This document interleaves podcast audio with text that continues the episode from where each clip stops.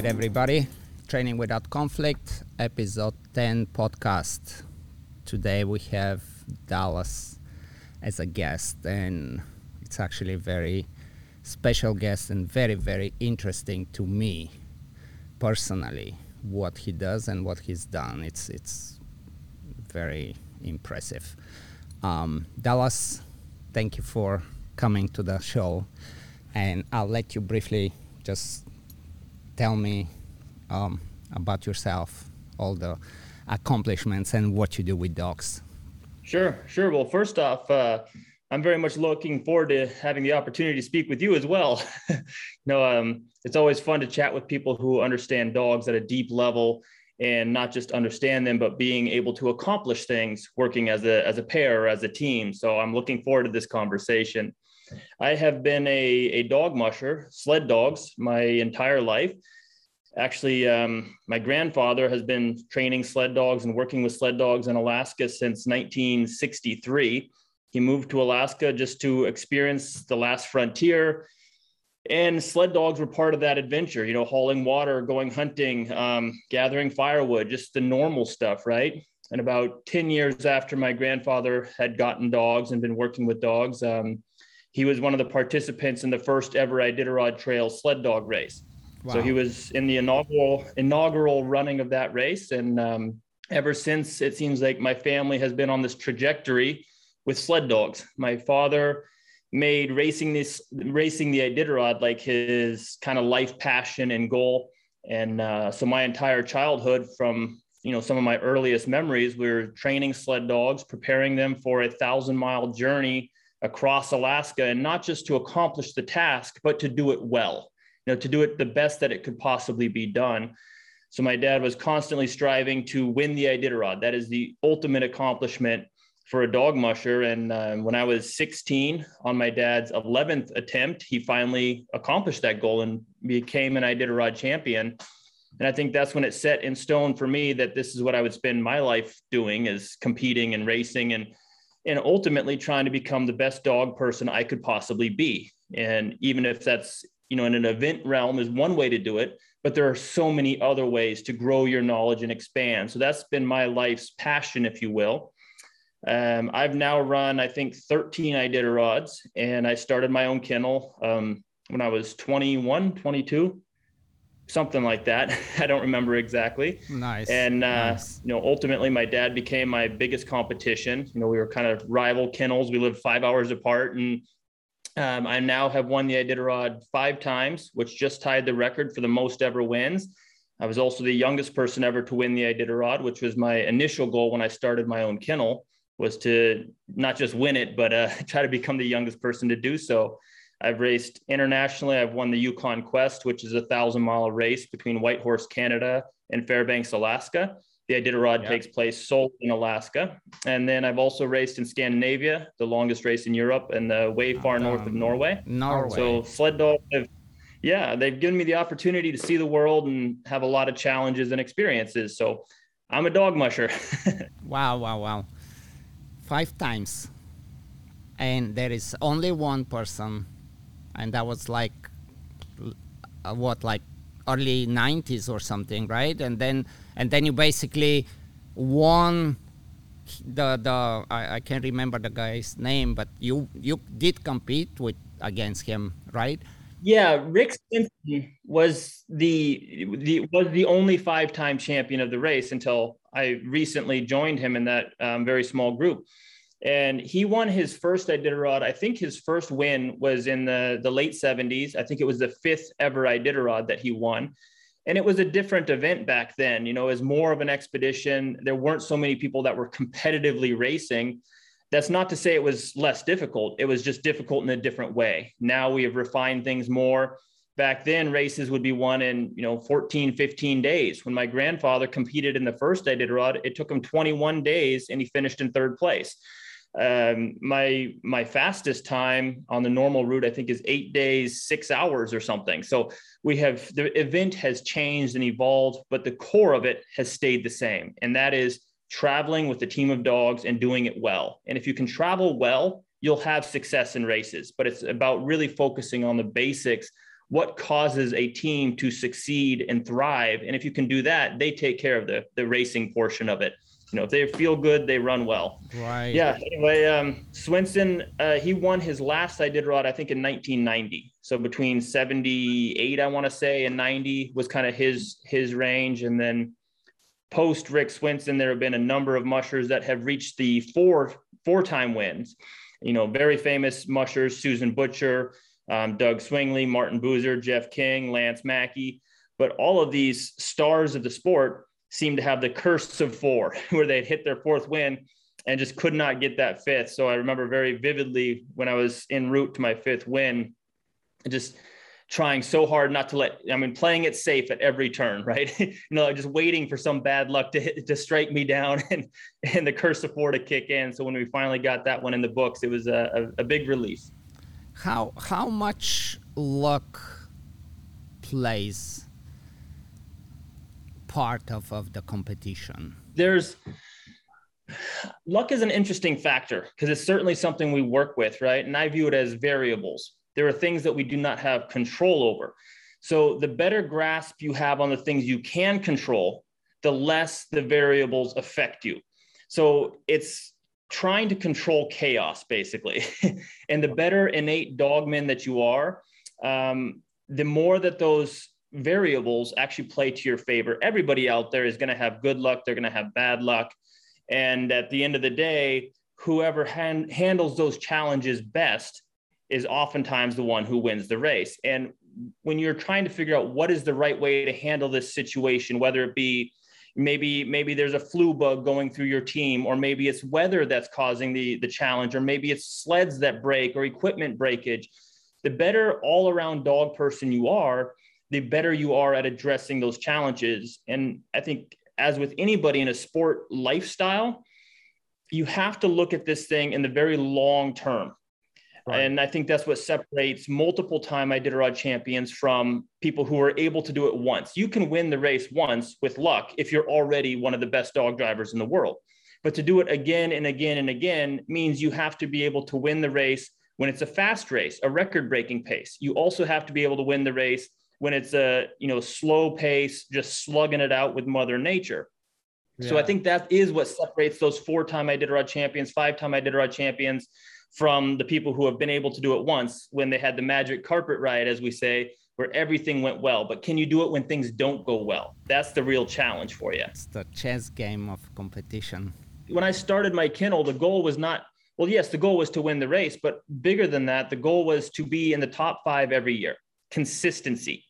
We want to you know, at that point in, in racing, you know, I grew up studying this sport, watching my dad, watching all the competition, and I was always a student of the sport. And it always baffled me how very good dog drivers were not capable of being in the top five of the race more than three years in a row. It really was a thing. They could be, you know, in the top five three years in a row, but the fourth was almost never happening. In fact, since the from 1990 on, I think only um, two mushers were able to be in the top five more than three times in a row, and both of them only hit four times. And this year, I think, was my seventh time in a row of uh, seventh or eighth time in a row of top five. And so we're trying to, again, it comes down to handling those variables. So assessing what is it that causes very good dog drivers to have a bad run. And it's it's not that there's something wrong with them. We just need to learn from their mistakes because I am prone to making those same mistakes. So uh, it's more about consistency, I think, and repeatedly training good teams, which that means handling all different types of dogs as well.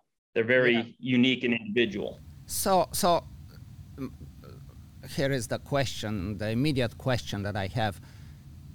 I'm trying to make some mathematics in my head because I know that there is a working, working lifespan of the dog, and for you to win five times, how many like how how often let, let's start with what is the average working lifespan of of a dog on your team and how often do you have to add and, how, do, how does that go?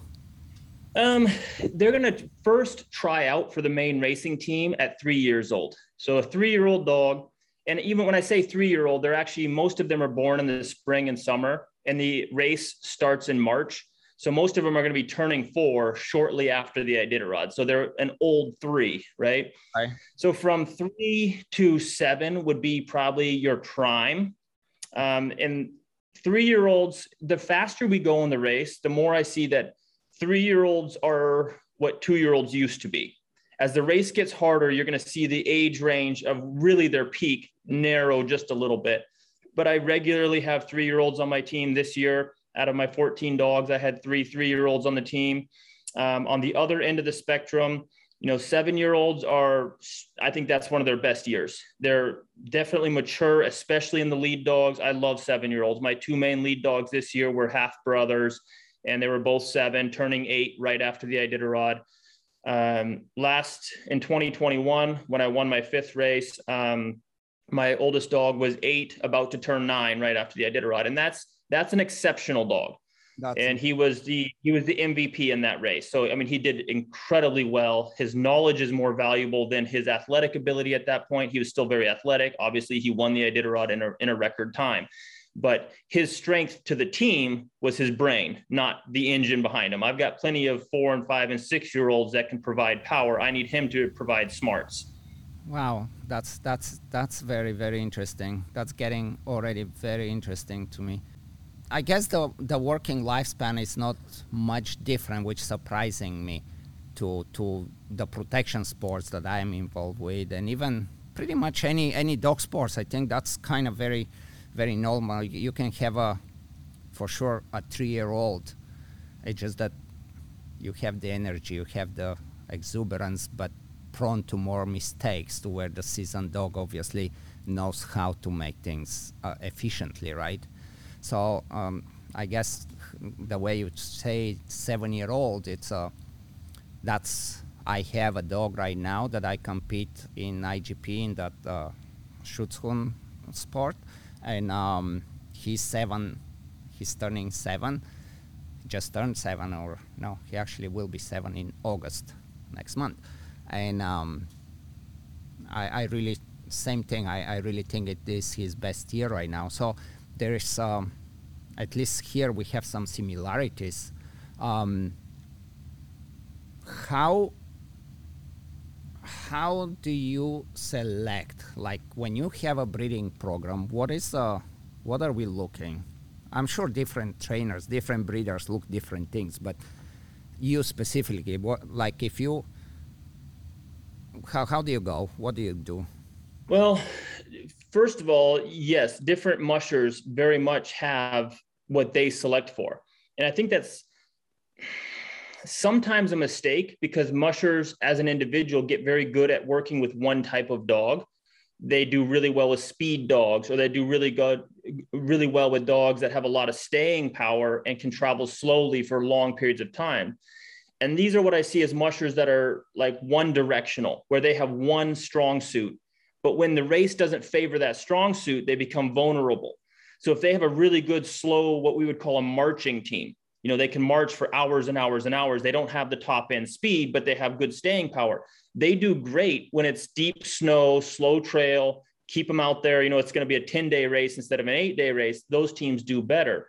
Other teams have speed. You know they have great top end speed. And if it's an icy fast trail and it's going to be a record breaker they're tough to beat I've always shot for versatility. And this goes back to what we were saying before, trying to be top five every year. I don't want to go through everything it takes to train a team and prepare a team and then get to the starting line and say, oh, it's a it's going to be a bad weather year. We don't even have a shot. I want to have a team that we can compete and be viable in any conditions.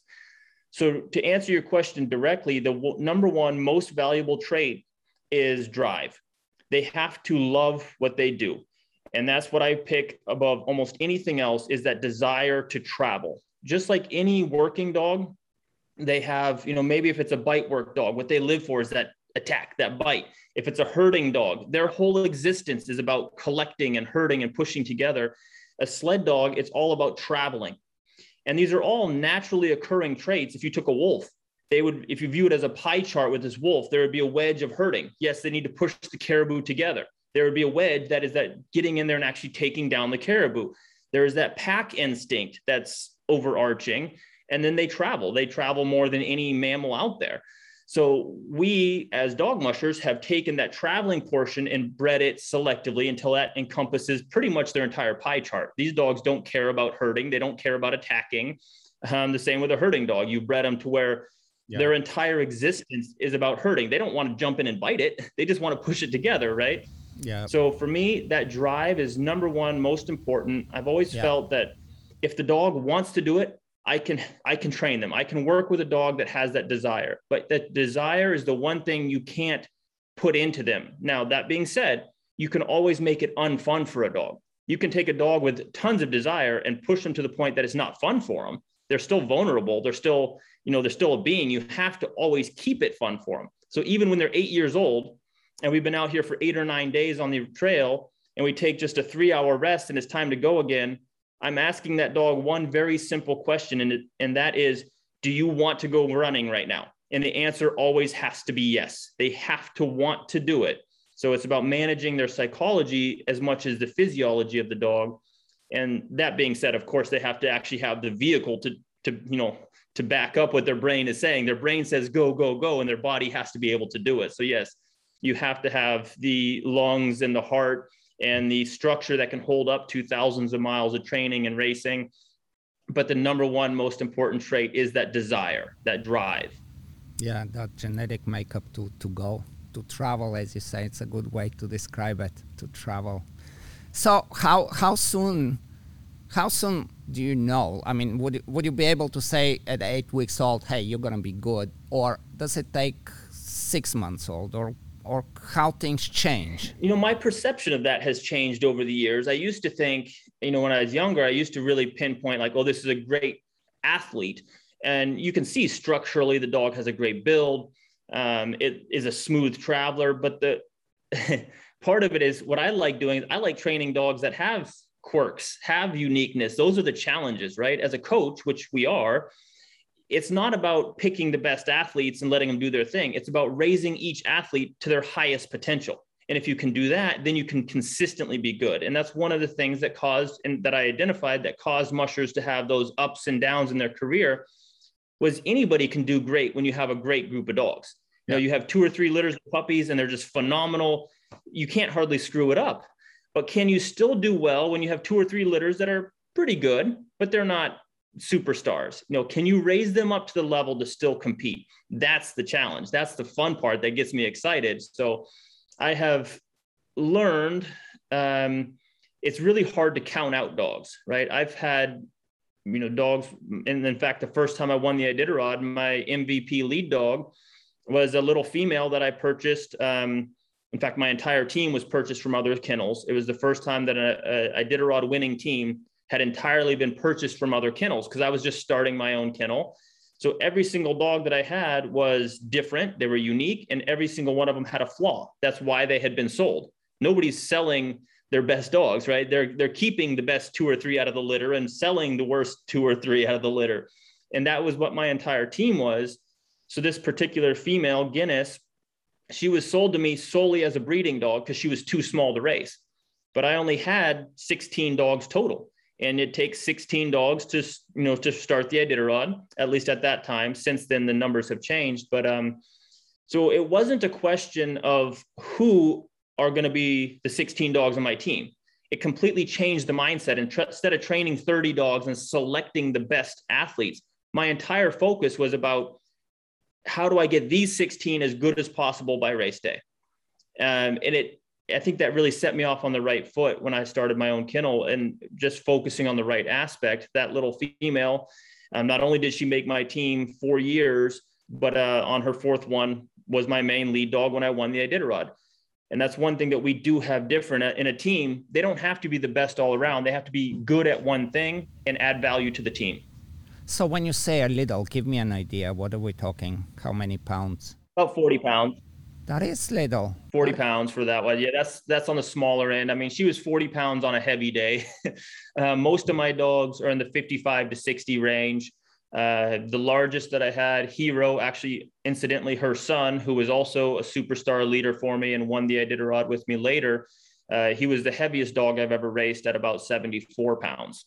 Um, so again, here's the same genetics that the smallest one was a superstar and the biggest one. Again, the goal is to learn how do I train you as a big dog to do well? How do I train you as a little dog to be do well and provide value to the team? And what are you good at? And how do I protect you from your weaknesses and build you up on your strengths? How do you keep them in, like injuries? I mean, that's uh, always for dog trainer, any dog trainer. That's like the nightmare. And I'm assuming sled dogs are just as reckless as any other dogs that are genetically made to do something, right? To have a purpose. So what what do you do? Like I want to I want to get some ideas because I'm sure I'm gonna walk out of this podcast with some really good ideas from you.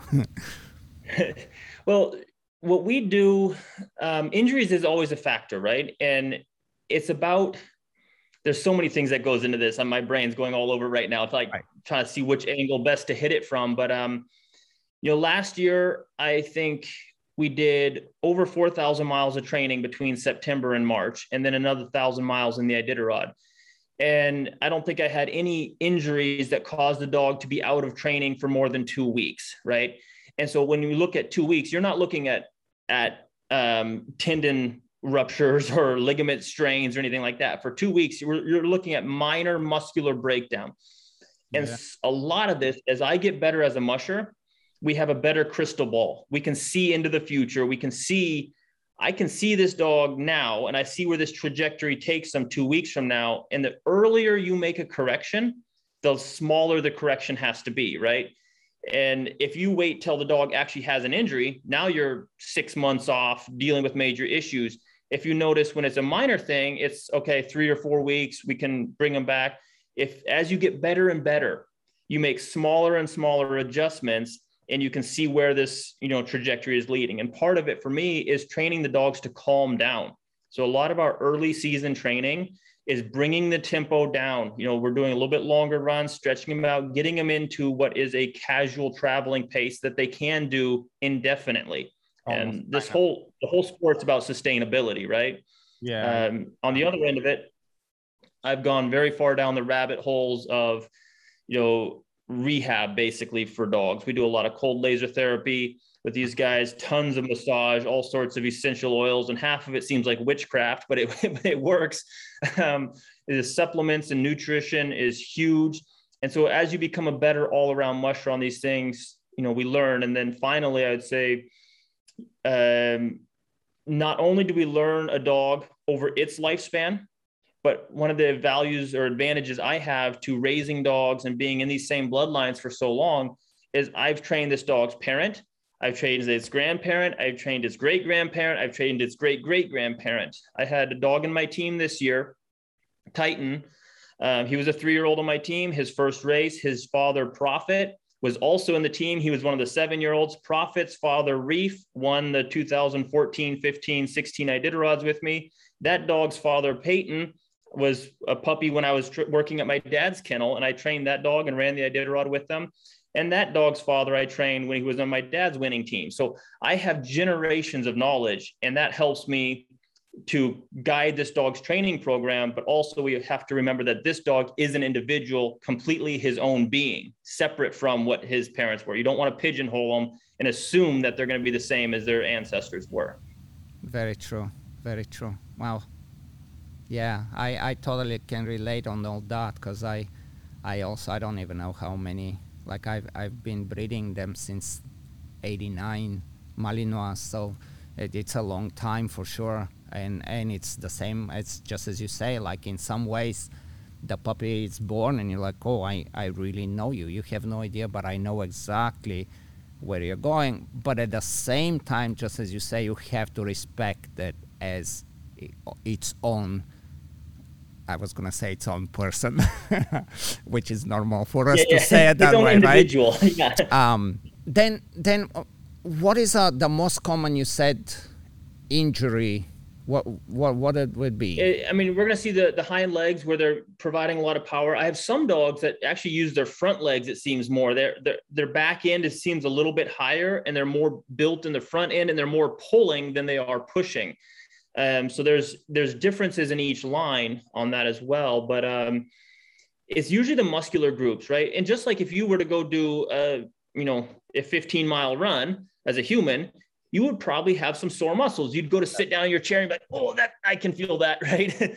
and that is the level that you want to deal with, right? Anything beyond there, you're legitimately in an injury. So we have to separate out what is, you know, um, soreness, like muscular soreness versus an injury. And one advantage I think that we have over some of these other sporting dogs is we have less explosive power you know we're doing less jumping hard landing you know those impact type things.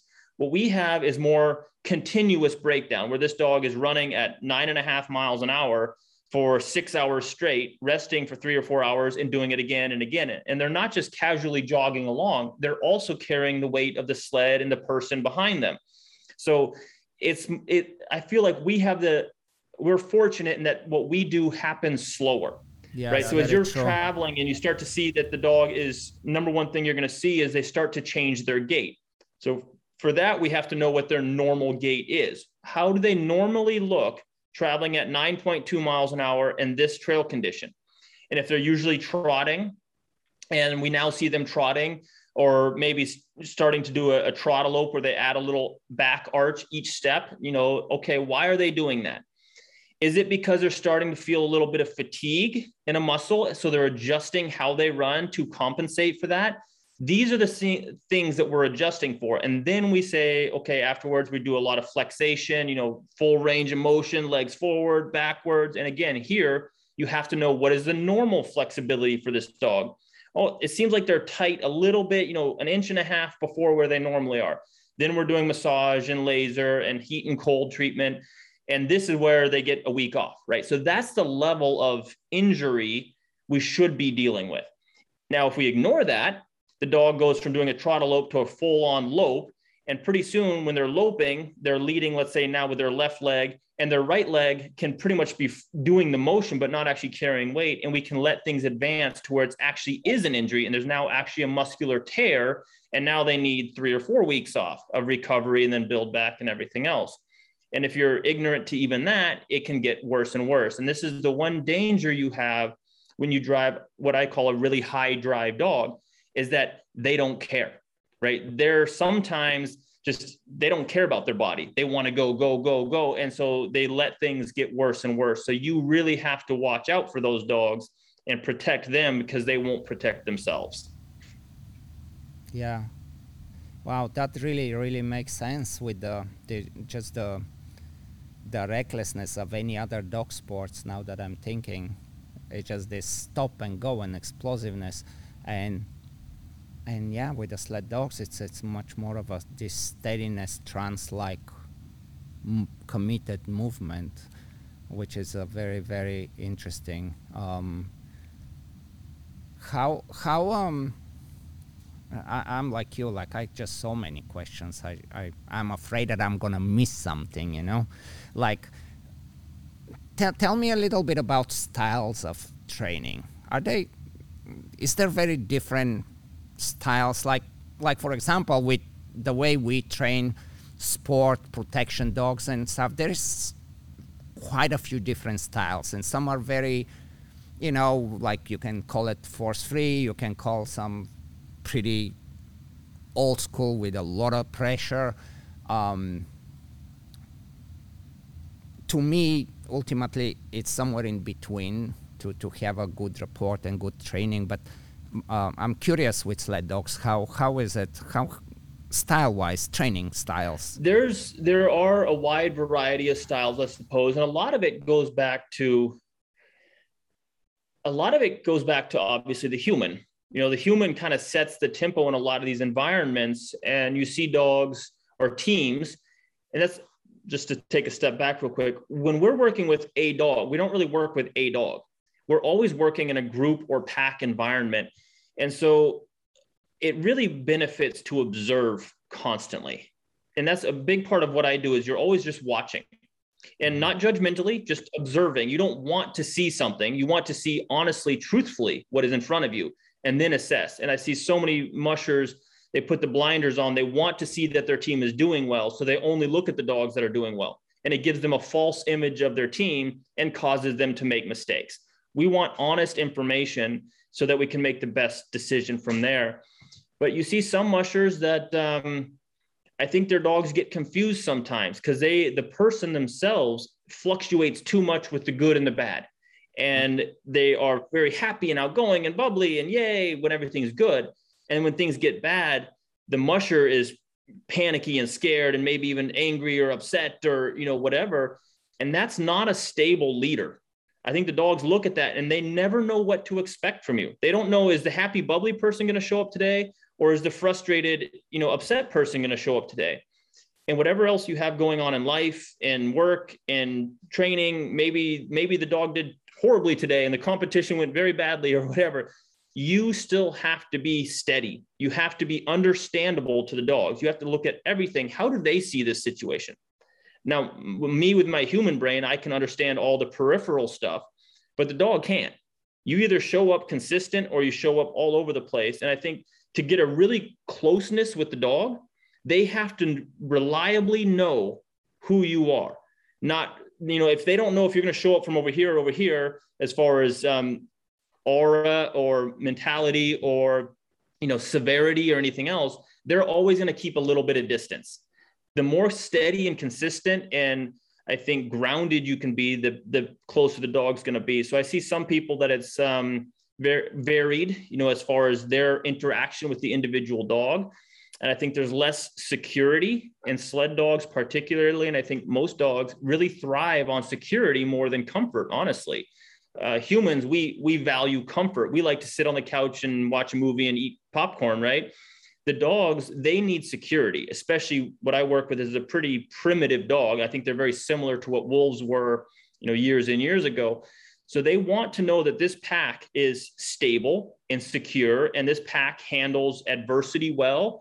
And it can be a blizzard and it can be you know chaos and mayhem. But if i show up exactly the same we're steady I'm going to give you clear, easy to follow directions, and we're going to take it one step at a time, and we're going to get out the other side just fine. If they know that, then they are re- relaxed. They're free. They can. They're just happy-go-lucky, like like I want them to be. They're not nervous. But um, I think there is a wide range of how people train them. Like a true definition of team, right? Yeah, yeah.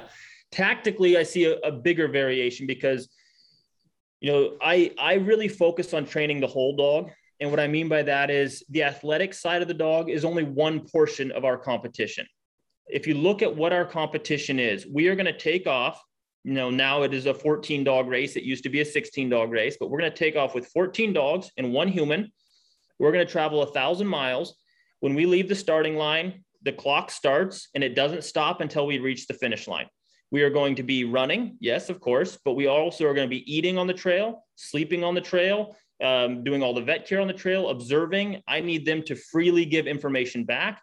I don't want my dogs to be afraid to show weakness because I need to see if there is weakness so I can adjust our pace or I can move them in the team.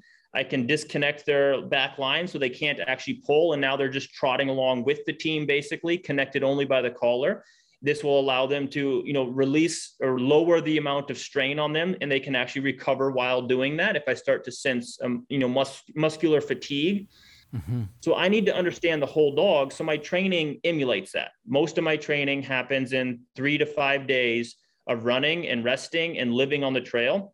So when we stop, it doesn't matter if they're tired or not. They have a habit. They have a routine. We curl up and we go to sleep because they know that in a few hours we're going to get up and do it again. Other mushers put a much bigger emphasis on training the athletic side of the dog.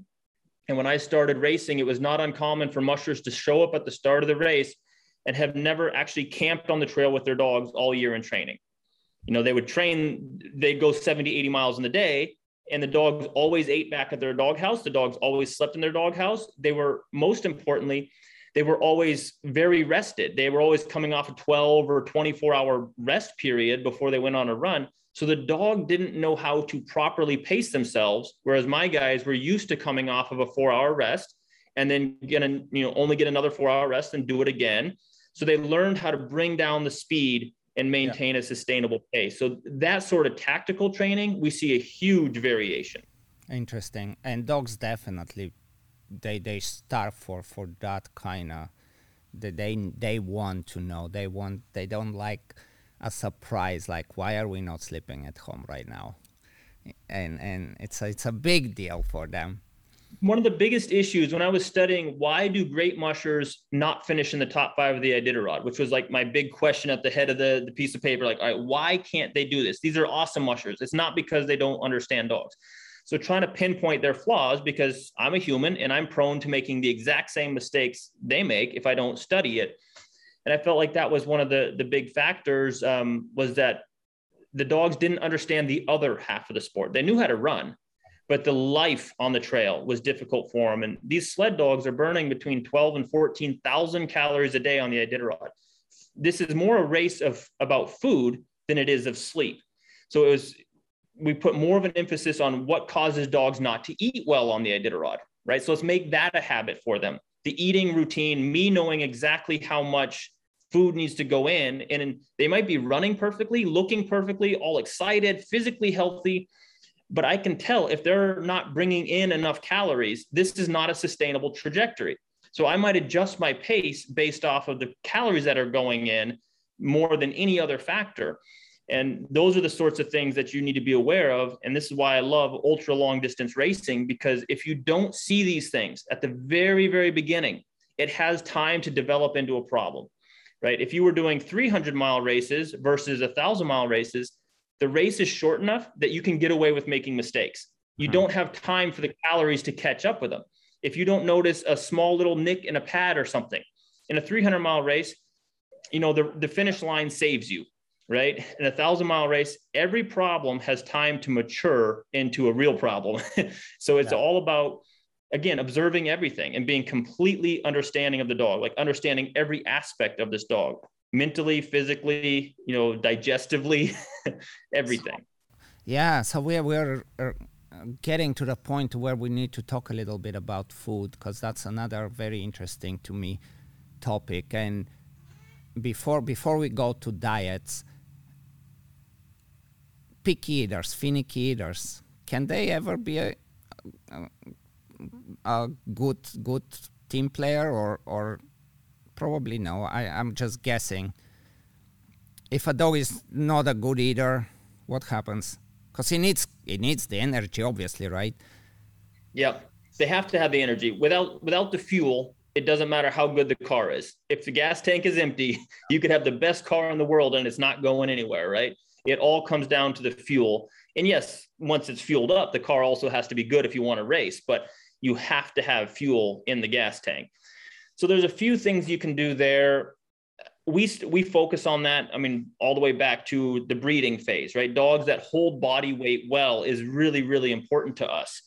Um, a few dogs I have neutered them because they don't hold weight well enough, and obviously you don't want to perpetuate that line if they have a flaw. So Hero, a dog I mentioned earlier, the biggest dog I'd ever you know raced successfully and won the Iditarod with, he was neutered at two and a half or three years old um, because he was always just thin and he was a huge dog. And I think that's one of the things that allowed him to be great. Um, you know, in hindsight, you're like, man, I wish I could have bred this dog, but do I really want to perpetuate that, you know, smaller, you know, that not holding the body weight? So I guess I'm saving myself from my future self. but um, it starts with breeding, breeding good eaters, breeding dogs that hold body weight well, because you might have dogs that eat really well, but they just can't hold body weight, or as soon as they have one ounce of fat on them, they don't feel hungry anymore, right? Um, the next phase is puppyhood. I keep these puppies together as long as they get along well in a pen. Um, usually it's somewhere between six months. At about six months, I'll separate out males and females just to make sure we don't have any, you know, accidents. Obviously, we have the separate pens where females in season go, but um, they'll usually stay together until nine months or even a year, depending on when they actually move to. I have zip lines. So the dog has about a 35 foot zip line run. Um, that's when they're tied up, you know, as adults. Um, anyway, all through that puppy time, starting when they start maybe when they're when they're done nursing, you know, there's that phase between when they're eating solid food, but they're still nursing. When they're done nursing, they're all fed together. And it's really the art of building their relationship with food. Let's look at this at human terms. We all have a relationship with food. There's some people that you know eat more than they should. There's some people that have an unhealthy relationship with food because they don't eat as much as they should right? There's all these different relationships with food. So i basically am playing god in my dog yard because we're trying to build this relationship with food.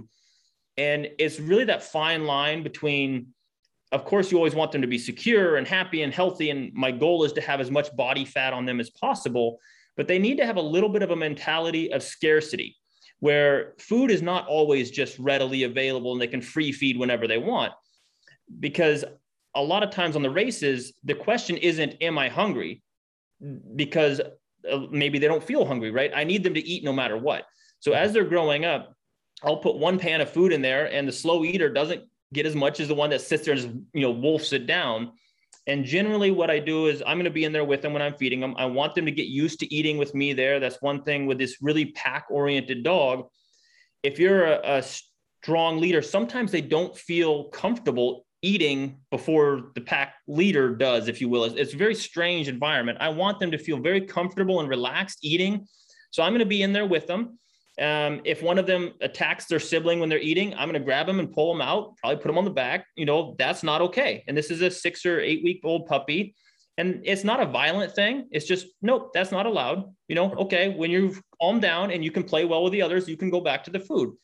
And at this age, we teach them that just fighting is not a thing. And it prevents us from having to, you know, be more aggressive or forceful when they're adults because we teach them when they're puppies. And then when they start to slow down on eating, when their bellies are, you know, this big and they start slowing down, I'll just take away the food. So they get plenty. They're going to be chubby and they're going to be fat, but their relationship with food is attack it when it's there. And we start with that at a young age.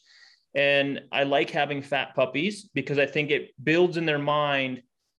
Let's say if I'm if I'm normally carrying 20 pounds of extra body fat on me, which I'm not, but if I were, if I got down to only 10 pounds, I would feel hungry. I would feel thin, right? If you always are skinny, if you gain even a pound of body fat, you feel sluggish yeah, and slow. Yeah. So I'm trying to build their barometric norm as I carry body weight, right? I'm always, I've always just been a little bit chubby. That's where I want to keep them their whole life so that if they do start getting down to where it's a little bit thin, they feel like they're scrawny, right? So they're used to being a little bit on the chubby side. Interesting. And what about skipping meals, like purposefully skipping a day or anything like that? Do you guys do anything? Yes, absolutely. Um, and not just not just with a, a problem dog or something, but go back to the wolf. A wolf is not a grazer. They don't eat constantly all day, every day, like a caribou might. You know, a caribou walks and eats lichen and grass and whatever the heck caribou eat, and they're constantly grazing. A canine is a binge eater by nature. So this is something I have nine, eight or nine people that, that are here that live on site training dogs with me. My my handlers is the term we use. Um, they live here, and I'm and they're you know they're becoming mushers as well. Many of them have run the Iditarod or are in the process of becoming qualified to compete in the Iditarod down the road. So I'm always telling them look at the food as a weekly thing. Don't look at it as two meals a day or this individual meal. Broaden like your mindset they need this many calories per week. You should only plan on feeding them, let's say if it's a week, um, feed them 11 times in a week, right? Or 10 times in a week, right? As long as it's the right amount of calories, it doesn't really matter. And I do like having some, we have this balance between habit and regular normality and also uncertainty. I don't want the dogs to look at their food and say, uh, I'll wait eight hours till dinner comes to eat they need to in their mind know that it could be 24 hours till food comes or the next meal might just be a little piece of fish instead of a meal. And so i want to keep them a little bit not on edge but the the mindset needs to be when there's food in front of you you eat it because the next meal could be a ways down the road. Yeah yeah. Interesting. And how how how often like the old like not the old dogs but the you know four five six years old dogs do they eat similar amount or how many times per day do you feed? Um generally i guess it depends a little bit on the season. Like in the summertime they usually eat once a day Um, and then we do have, you know, our we'll go out and feed the, the skinny dogs, right? So we have the the running list of dogs that need to have an extra meal, or maybe it's the yearlings that are growing and it's like 16 year old boys that you can feed them as much as you possibly want, and it's it's hard to keep to keep weight on them, right? Uh, but also one of the big factors in the summer is that you can feed them more at one time, and they can actually process it and digest it because they're not doing the same physical work. In the wintertime, they're working a lot more so they don't have the time to process and digest the food as well. So we do feed them more often in the winter time usually twice a day in the winter once a day in the summer except for the dogs that need more. You know if it's the if it's the 10 year old retired dog that's sleeping on the couch you know they eat once a day and we have a, a different food for them that's lower calorie more volume so they feel full but they don't need to be eating the super high fat high performance food that the, the racing dogs are because they would blow up like a balloon on on that food. Yes, yes, that will. Uh, yes. Usually, usually twice a day in the winter, and we do regularly skip, you know, skip a meal or two meals, and that's always you're just watching. Again, it goes back to observing. When you go down, and we feed usually as a soup, it's going to be you know beef, chicken, um, beef fat usually in there, and that's going to be thawed out into a broth, into a soup and then we add their dry kibble into that bucket. We mix it up, and then you're ladling. They're usually eating about a quart and a half to two quarts per feeding. So when you go down the, the row of dogs and you're feeding them, you're watching, you're observing. When you come up to them, are they, you know, bouncing all over the place, excited for food, or do they like, oh, I guess I'll come out of my dog house. If I see a dog that's not real excited, I'll just pass over them on that feeding, and then you know the next one they'll eat. But if I look back at the line and they took longer to eat than they generally do, I'll be like, all right, I'm going to use one of my skip, one of my skipped meals tomorrow morning, and we're just going to pass on that meal. Um, so you're just you're constantly adjusting, reacting. Temperature has a huge bearing on them. If it's 40 below out, they need a lot more calories than if it's 20 above. Um, so we're always adjusting also for the actual training that we're doing at that time. And as it gets colder, they they tend to uh, not not eat as much. Am I getting that right or no? No, they eat a lot more when it's cold because they do live outside, right? They're an outdoor dog, so they will burn more calories if it's very cold. You know, that's one of the nice things about this high metabolism dog is they do produce a lot of heat. You know, burning that many calories produces heat, and they're very efficient at consuming calories and instantly or very quickly using that for immediate energy or to switch and store that as stored body fat or then to switch and use stored body fat for energy. They're very good at bouncing between those things much better than humans. You know if you know humans we burn sugars you know right? That's our main blood sugar that drives us. And when marathoners bonk at 20 miles it's because they've run out of blood sugar and they're now having to convert body fat to energy and humans aren't very good at that. Dogs are very good at that and it's aided by the fact that their system primarily drives off of fats rather than blood sugars right? They don't eat a carbohydrate based diet. They eat a protein and fat based diet so that that's one of the many things that makes them the world's premier endurance athlete is their their system is already set up for that, right? They're already set up to burn fats, which is a much more stable energy source. Hmm. So then then what do you like if you are uh, and I'm sure you you have to at some point in time kind of give some power bar so to speak. What what would be a supplement? What would you give when when you feel that dog really needs a little extra something right now? What is uh, your go-to? Well, uh, this will partially depend on temperature. It'll partially depend on their stools, and it'll partially depend on what their previous meal was. So I do snack the dogs a lot while we're running.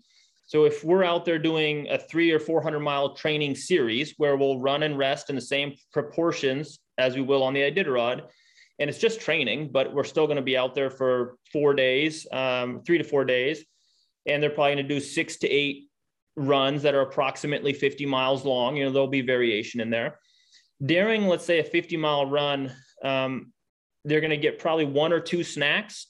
Later in the races, uh, when we're at mile seven, eight, 900, I might be snacking them every hour in that process.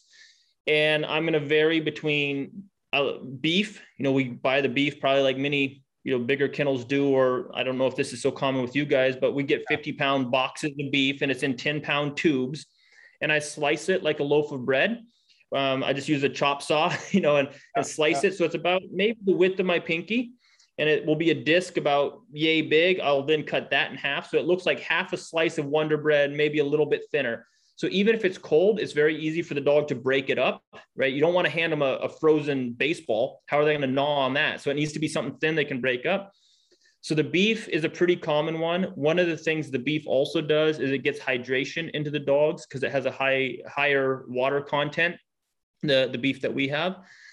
Um, so if it's warm out, I'm going to be feeding them a little more beef. Maybe salmon is another one. They love the salmon. Um, if you do have a dog that's maybe not you know, they look at the beef and it's like, eh, a lot of times they will eat salmon. And, and I hate doing that because now I'm kind of babying them.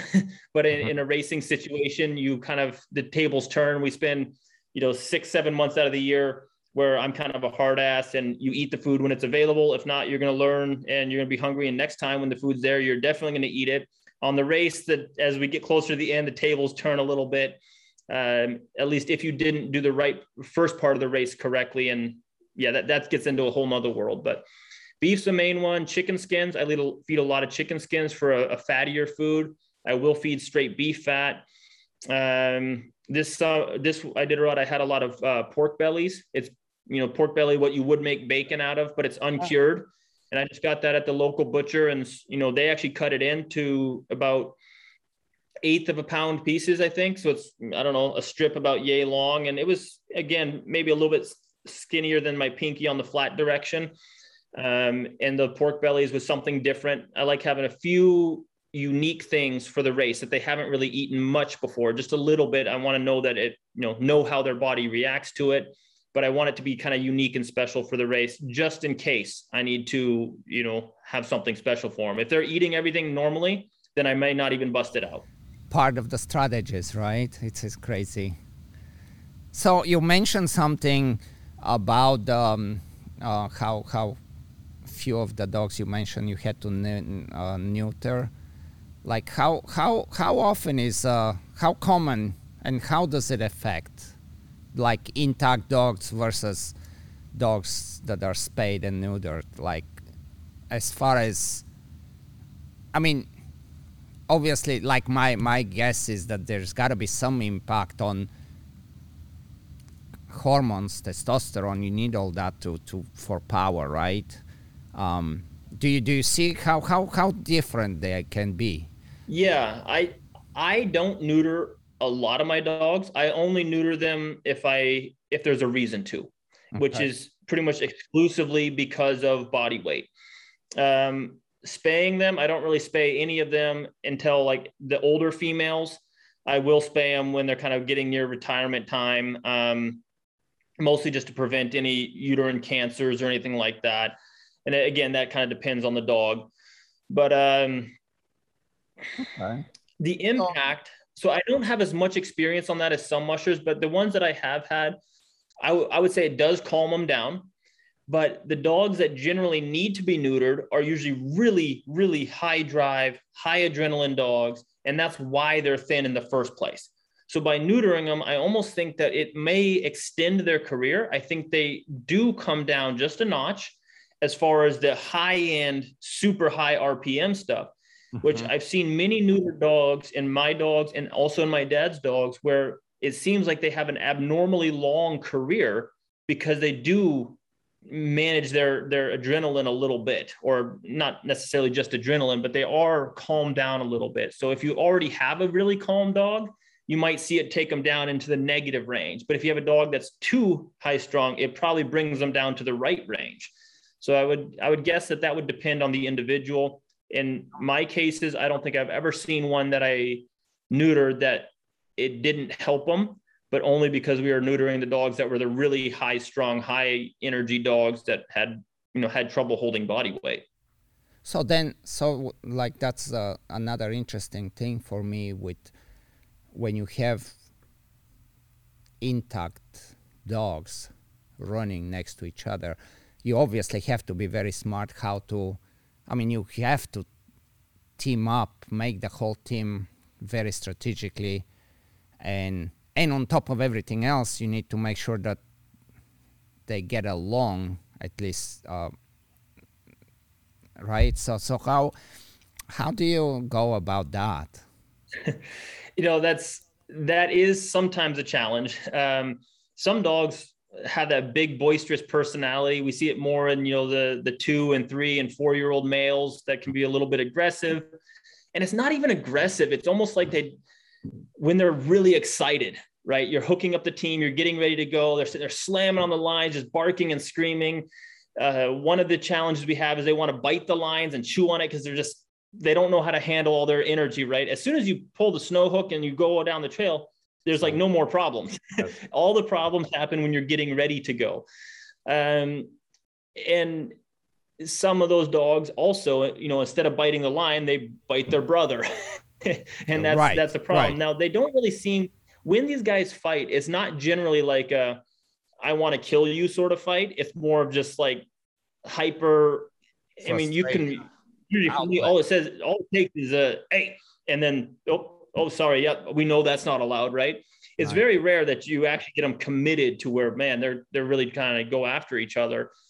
Um, and again, it's body language. If you can nip it in the bud, as soon as you see them look over at their brother with that, you know, you see what's in their eye. If you, if you pinpoint it, then it's no big deal. If you let them get into locked in mortal combat, then you're going to have to physically get in there and, and separate the two dogs and um, whatnot. But I don't have as many problems as I think some teams do, partially because we keep them working together. And that's something I'm really focused on again with the handlers um, is reminding them don't avoid problems, right? If you always take this one dog that's a little bit aggressive um, and you always put them next to a female, and you, what you're doing is you're allowing this habit to form. And now the dog is three years old and the dog has this habit of if he's next to a male he's going to attack it it's so much easier to break these bad habits before they start so when he's a you know a puppy a year old going out mushing for the first time and he's excited and he doesn't even know what he's excited for he's never been mushing before but the instincts tell him oh we're, we're going right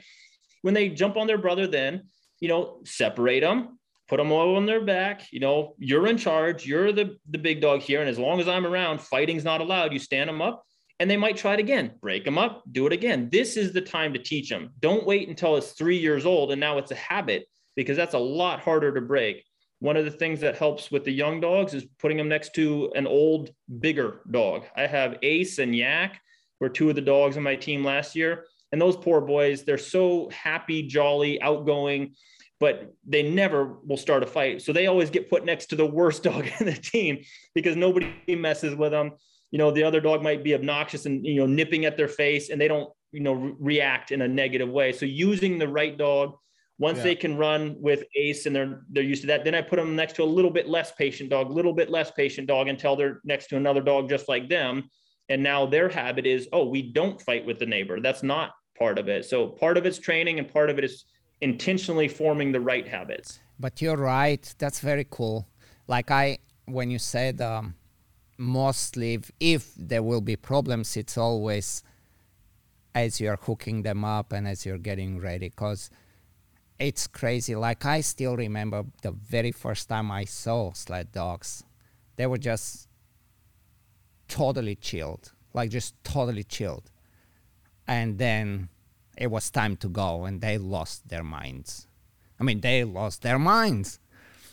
And and and it's it's just uh, it's so cool to see it, but that's clearly that would be the time where they have to somehow manage themselves and and uh, learn how to deal with that moment because the it really that excitement that they they just light up like it's it's insane and the moment they go then everything is trance like and it's cool now they're happy Yep. It's complete. Once you're going, it's completely silent. It goes from being obnoxious, just, you know, pandemonium, right? And as soon as you start moving, just dead quiet because now they're focused on their job and they got what they wanted, right? That's their reward as they go. I would also say the other times that you see issues, two other times. Uh, one is when something's going wrong, right? um, let's say usually a dog team is very linear we're stretched out you have the lead dogs and pairs of dogs coming back all the way to the sled oftentimes we're training with 12 to 16 dogs in a team so it's a fairly long thing and it's very easy to keep things structured when they're next to one dog that you intentionally put them next to right they're next to the patient dog but what happens when um, you know, maybe there's a tree branch sticking out and it hooks onto a line in the tow line and the whole team gets bunched into a ball. Or you're trying to break through trail and your leaders get, you know, down into a deep drift of snow and they get stopped and the, the next two dogs kind of almost run over the top of them and the other are beside them and it's, it's now a ball. This is a really uncertain time, right? They're, all, they're still very excited. We've stopped moving, but now we're all in this big, big ball. And that's where it's very important that you have a well-trained team because that could be a very bad situation if one of the dogs bites another one and then you know how dogs oh, are oh it's going to one of them is down you're going to get the other ones getting in there and so another habit i want them to learn is when i'm around when we're around other dogs their eyes need to be on me right if you're walking a dog past another dog that's tied up and you see the dog that's tied up with that fixation they're you know looking like they're about to pounce no you look at me when i'm walking by you with a dog your eyes better be on me so I'll be there, you know, up to my waist in a ball of dogs with, you know, 14 dogs in an area the size of a kitchen table. And every single one of them needs to be looking at me. And I can kind of calm them down. And we're just going to stay. And I'm going to untangle all these ropes that might be wrapped around your leg, or you might be stuck on your on your side if you know something is tangled or the dog fell down or whatever hooked the line in the first place. And so again, don't avoid those situations. Yes, it's not a good situation but you want to see that in training. You don't want to have the first time that you've ever had a bad situation be with a big team on a race. So we do a lot of training on trails that are very windy and twisty, and there might be a, a spruce tree that's fallen across the trail. And by the time I get around the corner, we're all bunched up, right? Do this when it's a manageable group with one or two new dogs in the team. So I know that these six are solid old war horses. They're going to do their job. And these two over here might be a little bit nervous this is a strange environment, but they're going to do two things. One, they're going to look at me and say, Does the boss think this is worth freaking out about? If the boss is still calm, if the captain doesn't think that this is a big deal, then it must not be a big deal. They don't know. And they're also going to look at the other dogs in the pack. If the other dogs say, Yeah, we do this all the time, don't worry about it, then they're going to morph to what the team is.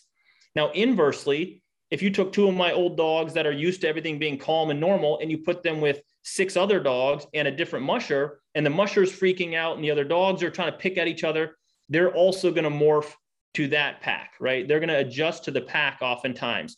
So you want to set them up in a situation where it's always, you know, we can be teaching them a good habit, not teaching them a bad habit. So if you've got a team of 10 puppies and they're crazy, don't go on the bad trail. But that's, you know, go where you're not going to have those issues because that's not going to be a good experience but also don't always avoid the difficult stuff. You have to put them in a situation where they see strange things, but do it in a manner where you can handle the situation. You can handle it. It can be a positive learning experience. And then the other time is if the dogs are ever scared or frightened.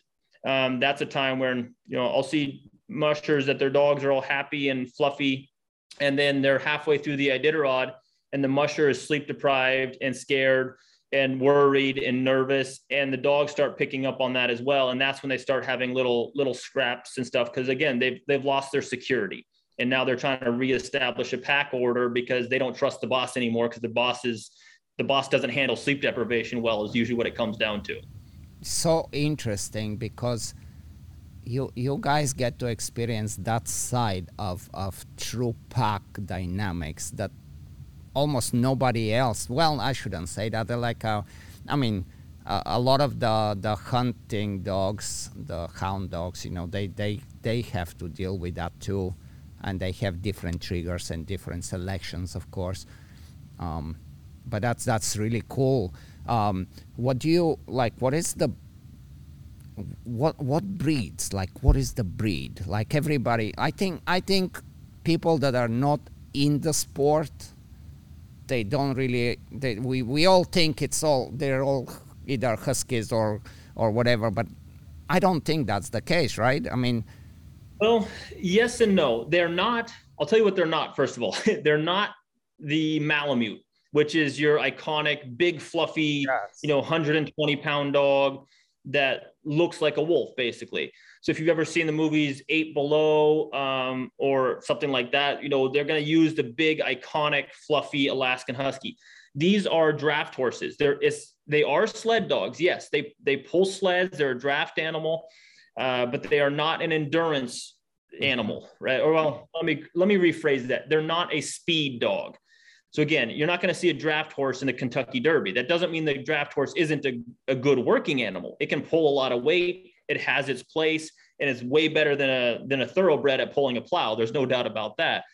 But um, there has never been a team of Malamutes that have finished the Iditarod. Malamutes also do well in um, expedition type setting. You know, that's what they're made for. Their metabolism's a lot lower. They can run on very little food. They have the great big hair coat. They can be out in 40, 50 below temperatures and not care. No, so they have their place, but racing is not really where they thrive. Siberian Huskies are the other kind of, you know, purebred husky dog or pulling dog. And the Siberian Huskies obviously derive from Siberia. They tend to be a little bit smaller than than Malamutes. There's a lot wide variety. I've seen Siberians that are close to 100 pounds. I've seen Siberians that are 35 pounds. Right. Um, they are again kind of the show dogs. That's what you're going to see in the movies. They have the beautiful, you know, markings on their face and the fluffy hair and the curly tail and all that good stuff. Uh, there have been Siberians who have finished the Iditarod, but never competitively, right? They're never in the in the top of the race. It's more of like um, some mushers just like running Siberians. They look pretty, and there there seems to be their own little clique, if you will, like you know, as as though it's a superior thing. I know exactly what you're talking. I'm sure that's everywhere in sports, right? If you're it's like my my thinking is okay maybe you are a better dog person but why would you handle that or give yourself that handicap right off the bat, right? Um, so ultimately, what races and wins the Iditarod and the main competing dogs are what we call Alaskan Huskies. It is a mixed breed dog. It is not an AKC registered anything. Its definition is basically a mutt. But where the mutt came from is in the early 1900s, the late 1800s, there was the gold rush in the Yukon Territory and then subsequently in Alaska. And dogs were incredibly valuable.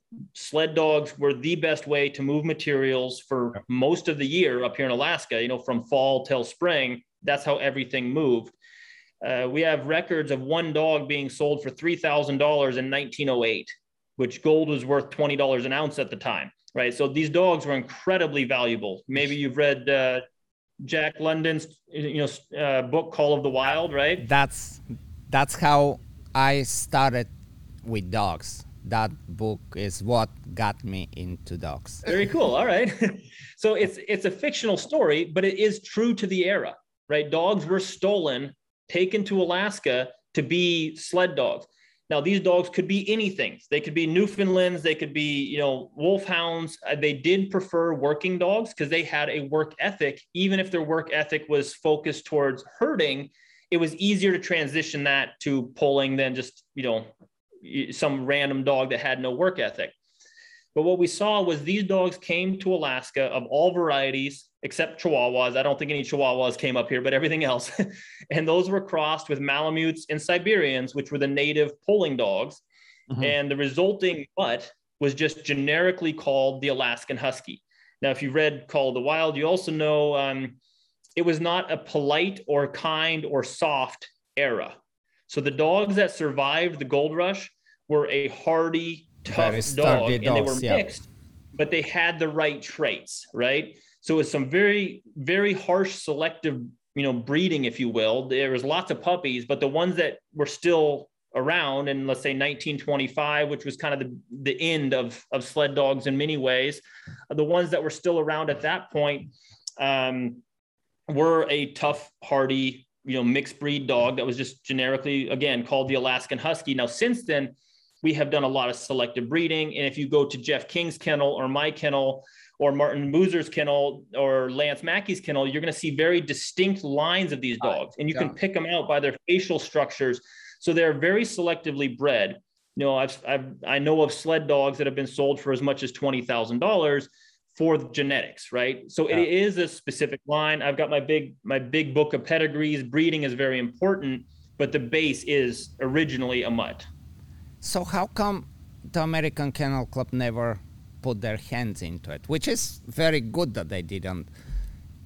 But even though we're saying they're mixed and they're mutts, they clearly selected for a very long time and there is types that i mean obviously like a dog that i would see and i would just walk by and say that's a mutt you will say no that's not a mutt correct yeah no that you could definitely pick out a sled dog and my sled dogs are you know all different colors because we've never cared about what color they are right they're gray they're orange they're black i have a lot of black and tan dogs you know primarily black with maybe tan or white legs and little dots above their eyes I've got other ones that have the very stereotypical husky look.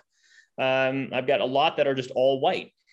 So that part has never been important. But if you look a little bit deeper, you see the huge chest cavity, right? You see the certain structure of the legs and the back and the facial structure. And you're like, all right, that is a sled dog.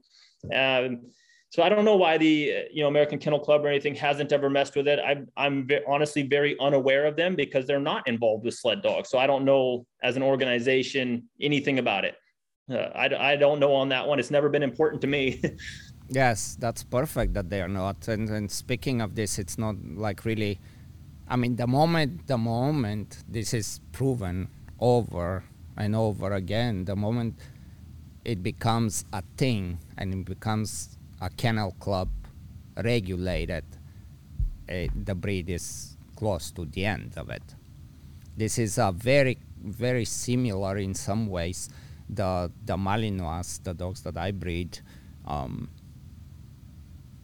well, what is interesting, they have two different types now. You have the show types, but you have the working type of Malinois that you you're really looking at it exactly how you describe. It's it has to it has to be able to move. It has to have endurance. It has to have um, agility and all the gripping behavior and all this stuff. Now, if the one ear is floppy, if there is a little more white, if there is, these are all, they are not even compromises. They are just part of how it goes because ultimately that the workability is what matters and and in Belgium, the Belgian ring sport is what keeps the breed even today. It became very, very popular. I mean, so many movies, and you know how movies can damage the breeds, right? I mean, sled dogs is super example of it. I, and uh, but yeah, that's a. It's very good that basically what I'm trying to say. It's, it's really cool that you're out of the show type of dogs and, and you focus on what's important because it's the only way to have healthy dogs that enjoy life because they have a purpose. I, there is no like it's just such a it's almost very hard to even debate with people that are trying, like how right now it was last year they um, uh, here in Florida in, in Tampa we had a racetrack and they closed it because it's inhumane because whatever and you end up with dogs that are bred to run and enjoy and eventually they're gonna have to live a life on a flexi lead walking, walking around the block for the rest of their lives. It sucks to be that dog. It's not very fulfilling to them.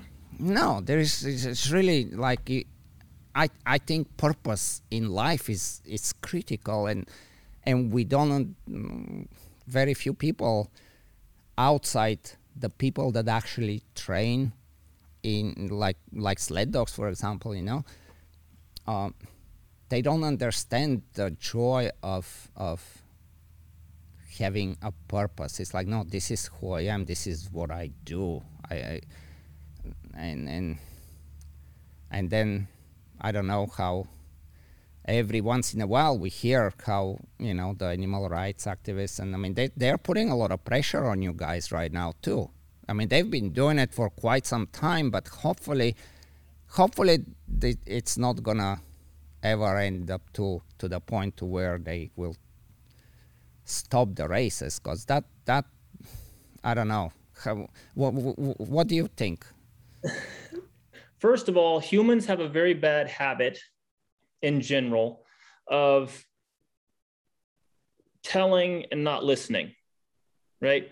We say we want to impose our perception of the world onto every animal, every being, and every other person, usually, right? So I guess what I mean by that is if you look at this dog racing and the person says, Oh, I wouldn't want to do that, they assume that the dog wouldn't want to do that. They mm-hmm. never ask the question, What does the dog want to do? Right. And like you mentioned before, when you see a team of dogs and they're a very calm, you know, friendly, fluffy, nice dog, but as soon as the harness comes out and it's time to work, you know, they go from being just down here mellow to up here just crazy hyper. That's what they love. That's what they live for. So just because a human wants to sit on a couch and be inside doesn't mean that that's what the dog wants to do. So no. sometimes we need to ask, not tell what what the um, you know what what what do you want to do? And a dog that is bred for a job needs to have a job. The one of the worst things I see is when somebody has a dog that's bred for a very specific purpose, whether it be a herding dog or a Malinois or a sled dog, and they like it because it looks in a certain way, or they saw in a movie that a Malinois, you know, took down Osama bin Laden. Now they want to be cool and have a Malinois, and now they have a Malinois a 600 square foot apartment, and they wonder why the dog is is misbehaving and bad. It's like you know what is going on in your head this dog has a job and this dog is only happy if it is allowed to and able to do its job, you know, on some regular basis. So as far as the the animal rights thing, I I have a split opinion on that. Um, and I guess what I mean is I feel like there's multiple levels.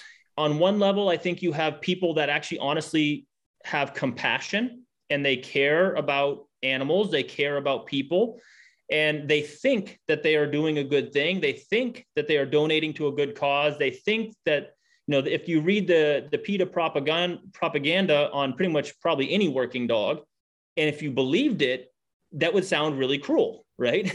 Right and so they right, right. think that they are they're doing the right thing. Then you have the other level which is the one that's writing the propaganda and they can turn a blind eye to every fact and information and just flatly make up stories. Um, and I think on that side of it, I think it's a, a big con, quite frankly. They are preying on people's compassion. They know that people are compassionate, or many of them are. They know that they're willing to donate. And so they tell them a big sob story. And they also know that the people won't ever actually fact check any of this stuff. And those people I don't appreciate in the least, to put it very mildly. Um, because they're they're preying on on compassion, which I think is one of the most valuable you know traits that you can have.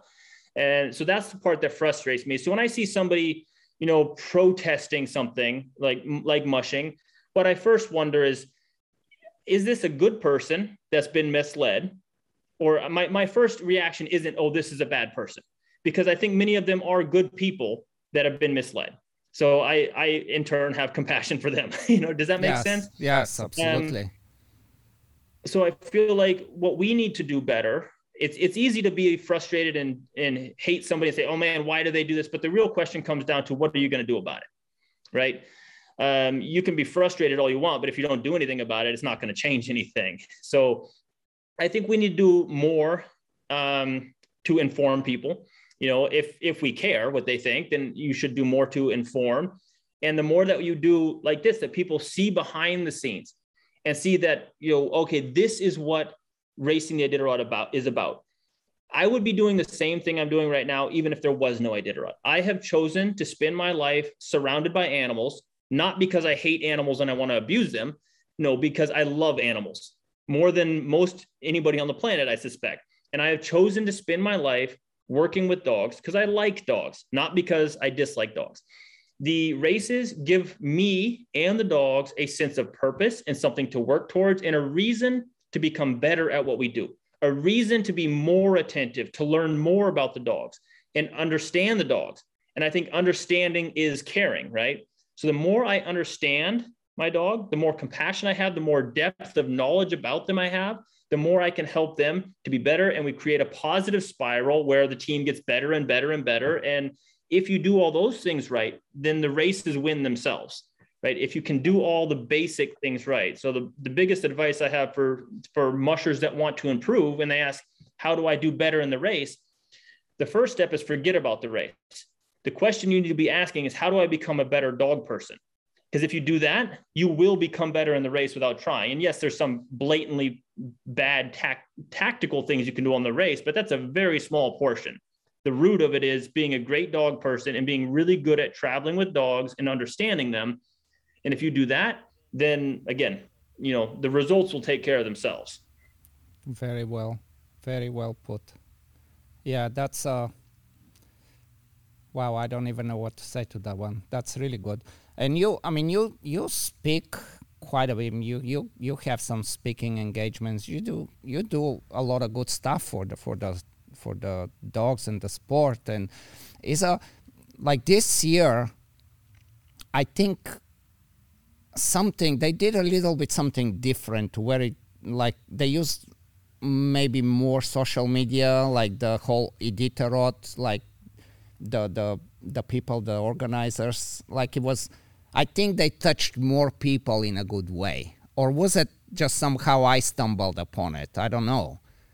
I don't know. I'm generally pretty busy during the Iditarod, so I don't get to see a lot of the the, the media they do. Um, I have been involved with that a little bit. In 2020, I didn't I didn't race, and so I did commentary for a race in Russia, for a race in Norway, for a race in Minnesota and also the Iditarod that year. I was kind of doing commentary type stuff, and that was really fun to help bring the sport. And instead of just seeing it on the surface, if you can understand what's happening below yes. the surface, it makes it so much more understanding and gives people a depth of knowledge. But uh, I think there's a lot we can do better as a sport. One of the things that's difficult about the Iditarod is that it's it's known around the world. It's a big event, if you will. But how should I say this? Um, the event is not as big as it appears. So it's known, it has a big name, but if you look behind the curtain, it's a small grassroots volunteer run primarily event. And yes, there's employees and whatnot, but it's a pretty small operation. And if we go back in the, you know, staying in line with the, the PETA narrative here, or the PETA kind of interaction with it, what happened to the Iditarod is in the 80s, the Iditarod was still a bunch of guys who loved having dogs. You know, some of the the last, or I shouldn't say the last, but there were fewer and fewer teams in the native villages as they'd been replaced by snowmobiles and airplanes. And the reason we started the Iditarod was to keep the culture and the history of sled dogs alive, to keep the breed alive by giving them a purpose because dog teams no longer had the mail carrying contract. They were no longer the, the best way to haul freight in Alaska. Airplanes and snow machines took that job. So it was a way to keep the breed alive as it was going extinct.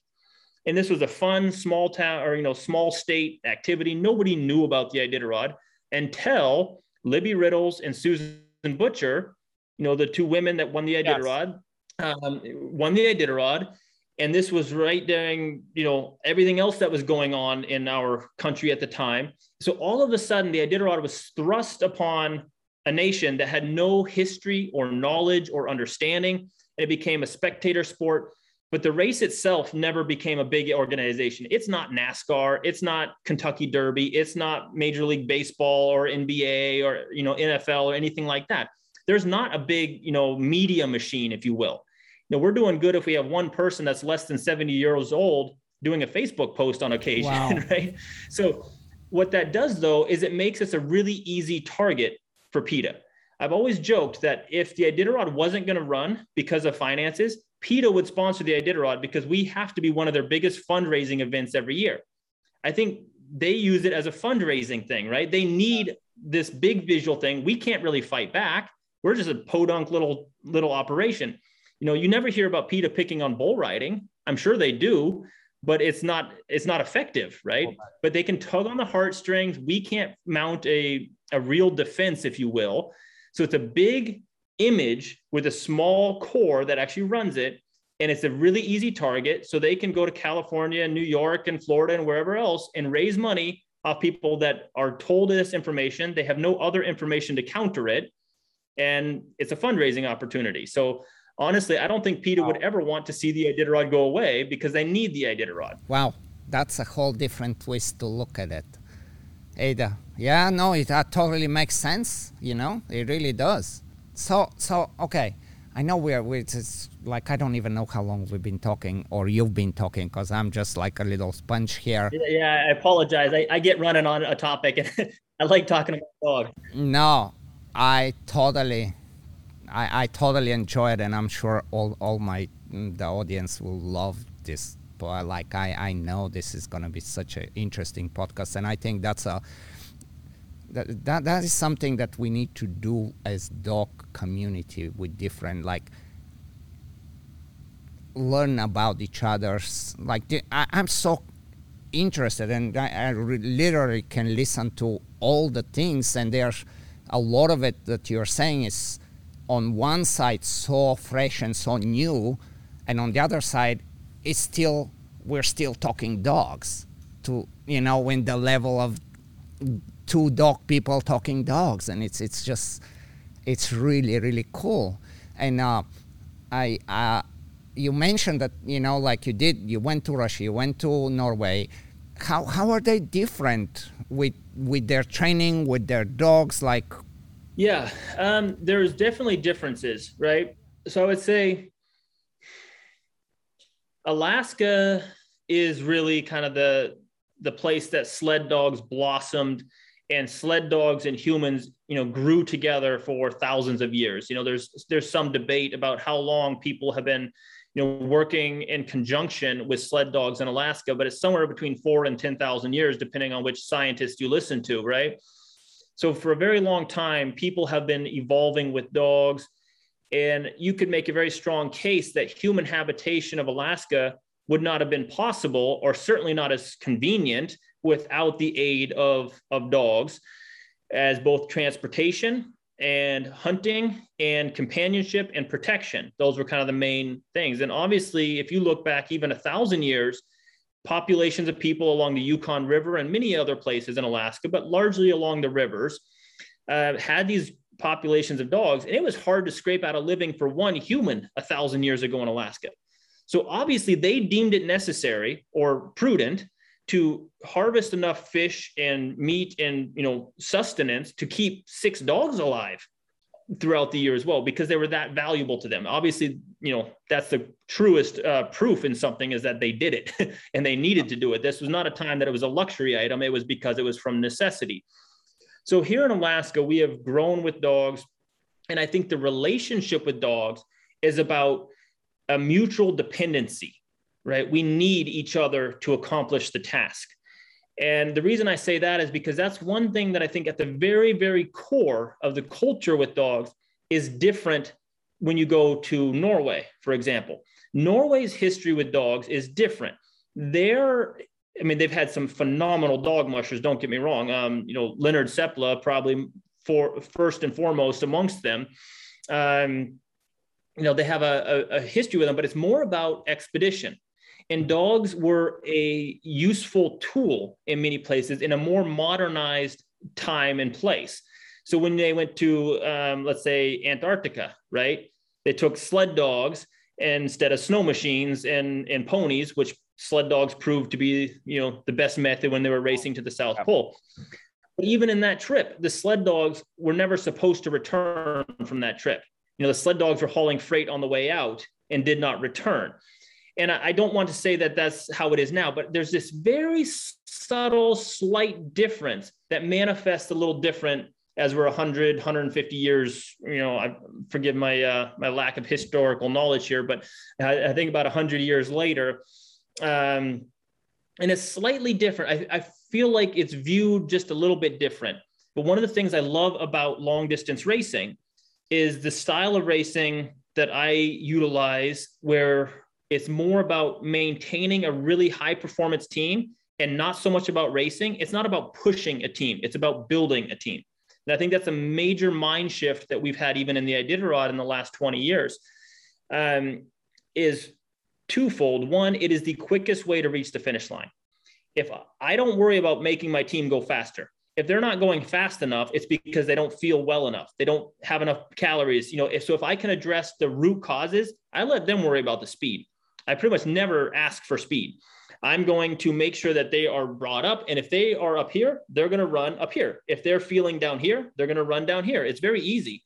I if I artificially increase the speed, it's only going to exacerbate the issue that caused them to be slower in the first place. So if they're not feeling well and I start talking to them and you know whistling it up and making fun noises and getting their adrenaline up, yes, they will go faster. But then tomorrow they're going to be even more depleted and you know in your you're on a negative trajectory. That that math just doesn't work right? right. So if they're feeling down if anything i need to bring them down farther. And that way that we're taking less energy out of them on this run i need to give them a longer rest on the next break. I need to address if there's any other underlying issues. And when their base health comes up and they're feeling rested and ju- you know really rejuvenated they'll take care of the speed and so i guess all that to say when you have a sport that is correctly formulated to where doing the sport correctly produces the best results.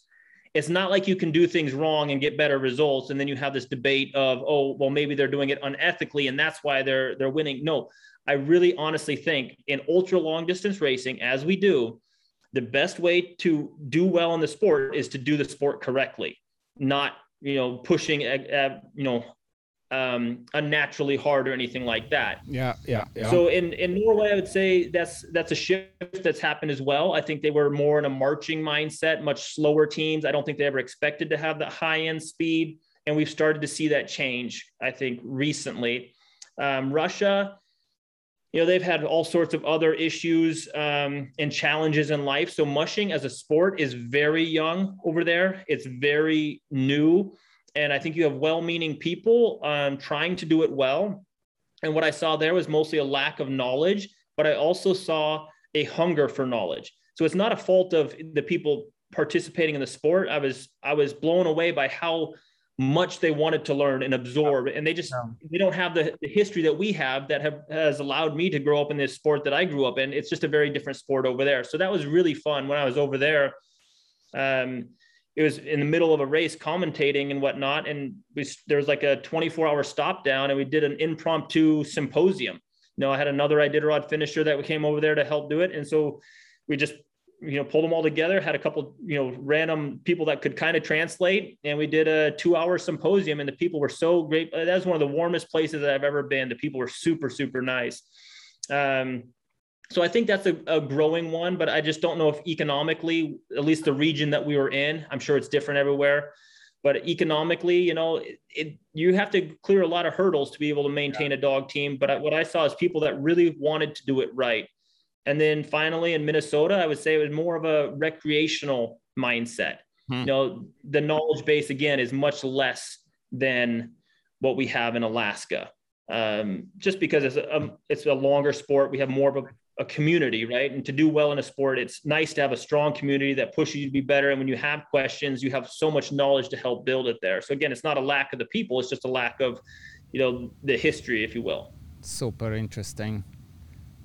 How how much how much judging like you, i mean obviously there is some referees that have to follow make sure that you're within the rules but like like the sport i'm in a, a, lot, a lot is left to the interpretation of a specific judge.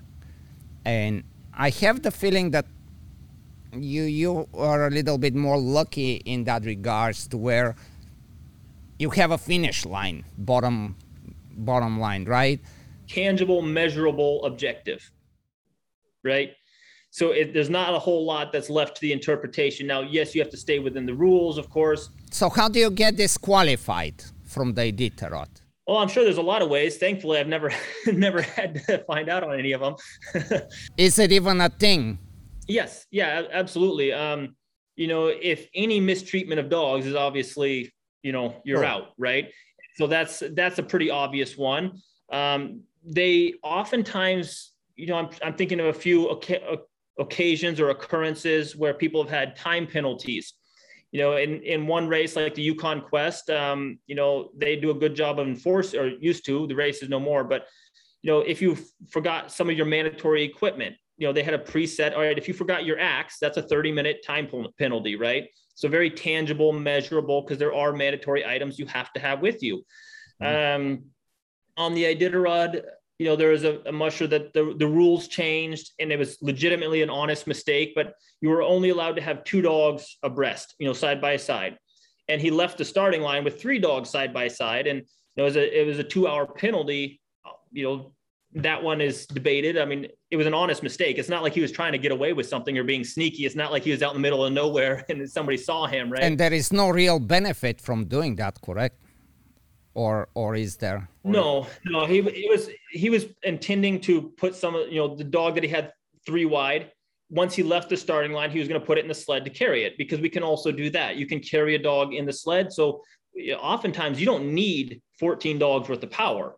So if you can give a dog a break, um, I use that very selectively. If there's a dog that isn't having a good day, maybe they were they overworked themselves a little bit yesterday when we got to the camp. They didn't eat as much as they should have and now we're going out on the next run. And if I let that dog, you know, ride for the first two hours, I just took and made a go from a four hour break to a six hour break. Um, he had more time to digest food, get more calories into them, and they bounce back. And now they're back on their A game, right? So you can use that as a tool. So he was intending to do that, and so started with less tow line and just had you know two sets of dogs, three abreast or something like that. But again, it was honest mistake. But there's a time penalty for that. This year we had a really um, unique situation where you're not allowed to take dogs indoors during the race. And there are shelter cabins. Many of the checkpoints are native villages along the way. And so people are traveling between those villages on snowmobile primarily. And it might be 40 miles between the village. And halfway in between, at 20 miles, they'll put what they call a shelter cabin. Because if you get caught out in those elements and your snow machine breaks down, you know you can be in a real pickle. So if it's you know 40 miles between the, the check or between the villages and halfway in between there you have a shelter cabin. If your snow machine breaks down it's not possible to be more than 10 miles away from you know either back to the town or to the shelter cabin. And so and, and that's a walkable distance. And uh, anyway so there was some bad storms and whatnot and there were some teams that took their dogs inside of a shelter cabin which is against the rules. You're not allowed to to do that. Um, and that was a, I think, a, perhaps a, a, poorly handled thing. There was a time penalty and then reversed, and it was it was a little bit convoluted, but that is not allowed. The point is, we are supposed to be Arctic travelers. We need to have the proper gear and equipment to travel the distance. Now, yes, absolutely. If you feel that it is, in, if your life is endangered or your dog's life is endangered, then absolutely, you know, first and most important thing is survive, right? The race is just a game. Yes. We just do it for fun. So go inside, be safe, but also you should expect that if you're no longer playing within the rules or you're accepting an advantage, there should be a, a time penalty um, that comes with it, right? And you see this in mushing where, where people try to maybe um, cut weight by carrying, you know, lighter dog jackets or not carrying enough emergency food, which will help you in you know most times until it doesn't. So when you run those risks you have to be prepared to handle the consequences. And so if you say all right i'm going to go really light but if a storm comes up i'm going to have to get inside a shelter cabin you know to to be safe then that's going to hurt you on those occasions. So i guess it's just accepting the rules that there are. So yeah it's beautiful. It's yeah it's for sure you have no idea. Uh, like i i wish somehow our sport can be this way, but it's not. So we we deal with something.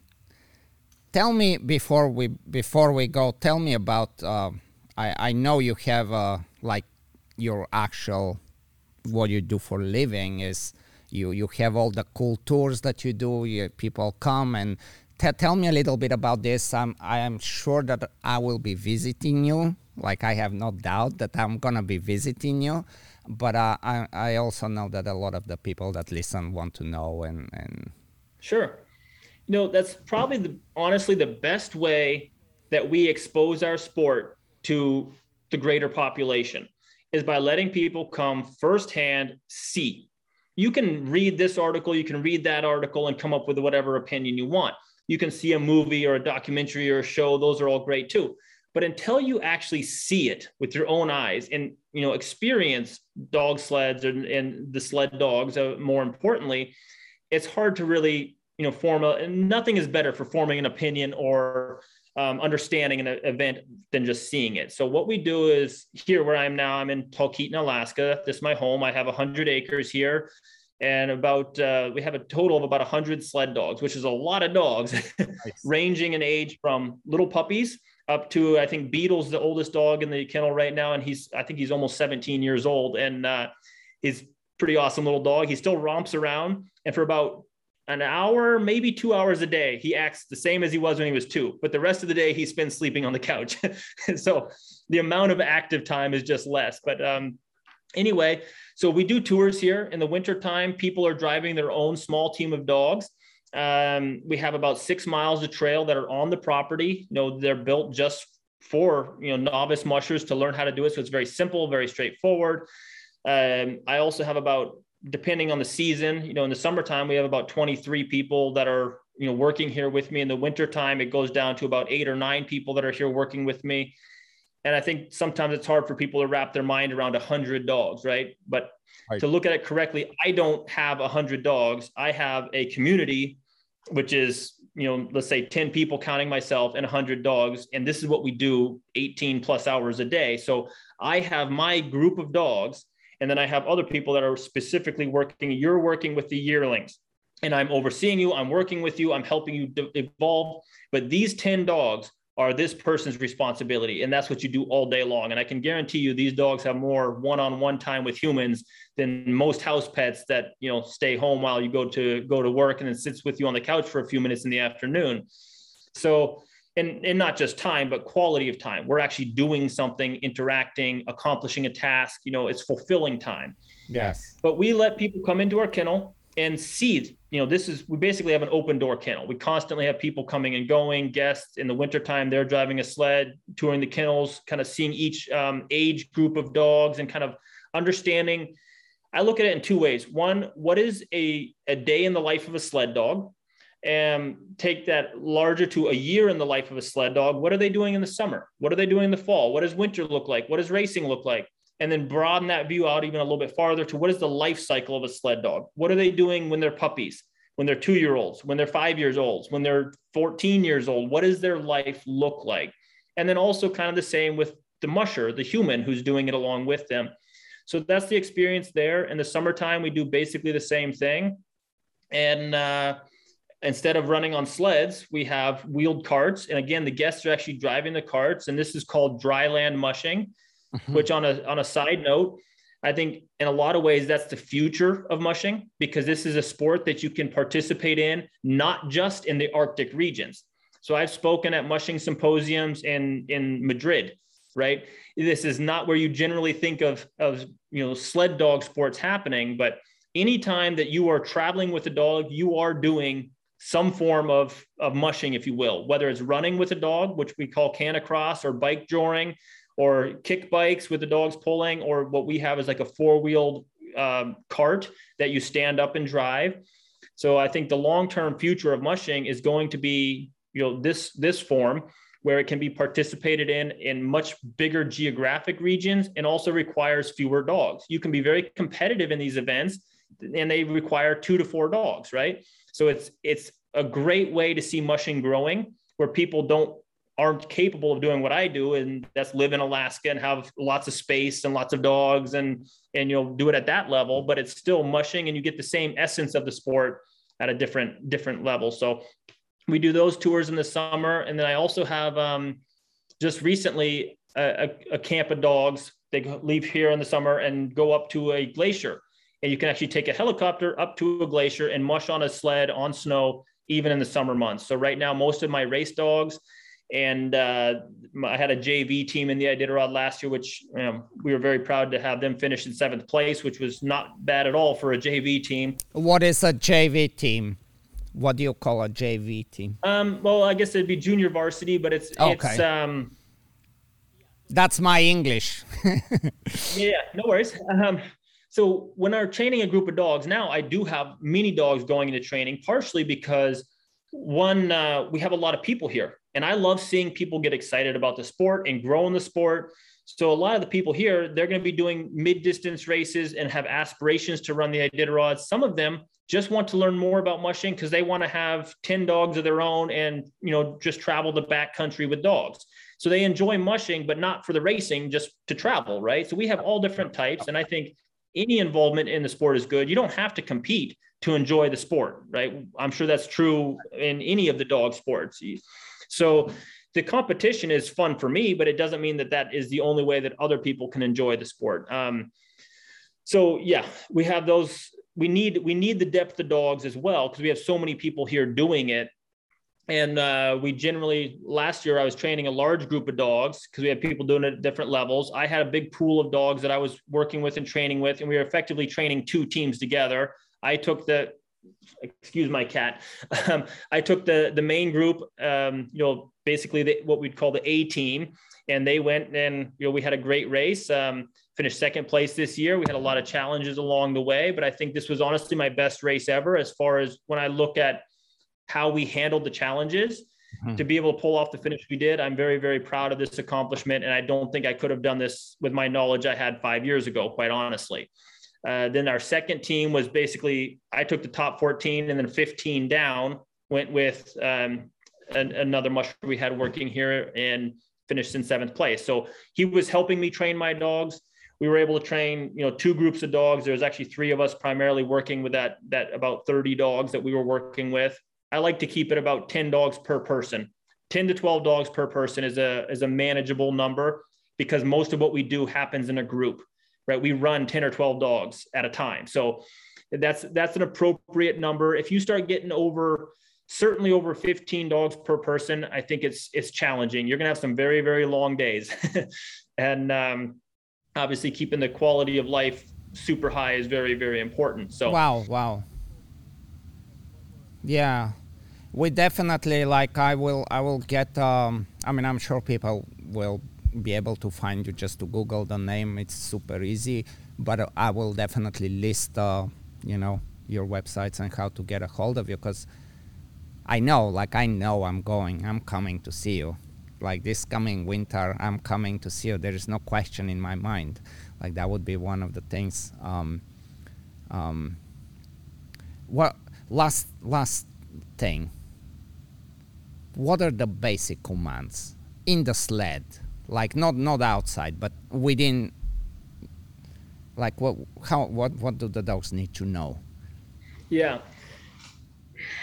we have very few commands, honestly. Um, what we do, I mean, I, when I think about what I do with dogs, yes, I train specific dogs and we train individual, like I do a lot of training for the lead dogs, particularly on an individual basis, a lot and that makes a big difference. But 90% of what we do as a person is you're managing a pack. You are basically pretending to be the alpha dog in a pack of wolves. That's what we're doing. And we're trying to do it in a way that they are as comfortable and relaxed as possible. I'm always telling my people the only thing the dog should have to worry about is running happily down the trail. They should never have fear of any sort, right? They should never be afraid of, um, am I going to get tired before we stop? Or is there going to be food or where am i going to sleep or is this dog behind me going to bite me in the tail right? None of those should ever even cross their mind. So we're raising a very secure comfortable relaxed dog because that's where you're going to see your best performance. This has been studied tremendously in human athletes. You know if you have a human athlete that's great at whatever their sport is and completely removed and unrelated to their athletic ability they're going through a, a bad divorce that affects their performance because now their mind is separated and it we don't thrive when we're not relaxed right? It's the same with dogs. They need to be happy they need to be relaxed they need to be secure and they need to have a purpose and be fulfilling that purpose. And now you have a strong animal. And this is what i was talking about before saying we have to raise the entire dog.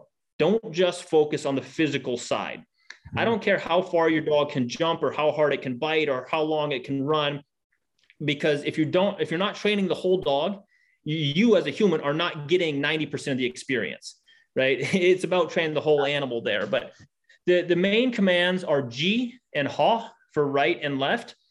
Um, we do have, you know, going is basically you you stop holding them back. Right? I, I joke that driving a dog team is a lot like driving a, a tractor with a decelerator, right? So you, the default position here is we're going unless right. I am on the brake or telling them to stop or slowing them down. When I do stop, I have an anchor I put in the snow and it holds them stop. Um, we have you know commands where obviously the leaders are responsible to hold the line tight but even a lot of the things it's not so much command driven as habit driven so yes i teach them the command but then i expect that when they're in this situation that they will do this does that make sense so if yeah. i put you in the lead of the team i expect you to be leaning into the harness holding the line tight and i shouldn't have to yes i can tell you line up which is the command but i'm not going to be telling them that if they're doing their job correctly so there are a lot of commands, but most of it's building a habit. And it really doesn't matter what, I mean, I could tell them whatever random made up word I want. Um, but it, you know, the, the intent should be there that they are holding this line tight. They're behaving in a certain way. They're behaving with their pack mates in a certain way. When we stop in camp, they're they're doing what they're supposed to be doing, eating their food, curling up and going to sleep. When I'm working with them, putting the ointment on their feet or administering medication or anything else, I expect them to, you know, work with me.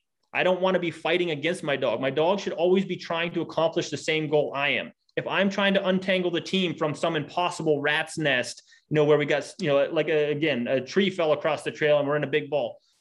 They should not all be thinking about different things, trying to do different things. I want to sniff this female. I want to, no, they should be helping me accomplish the task in front of me, regardless of what that task is.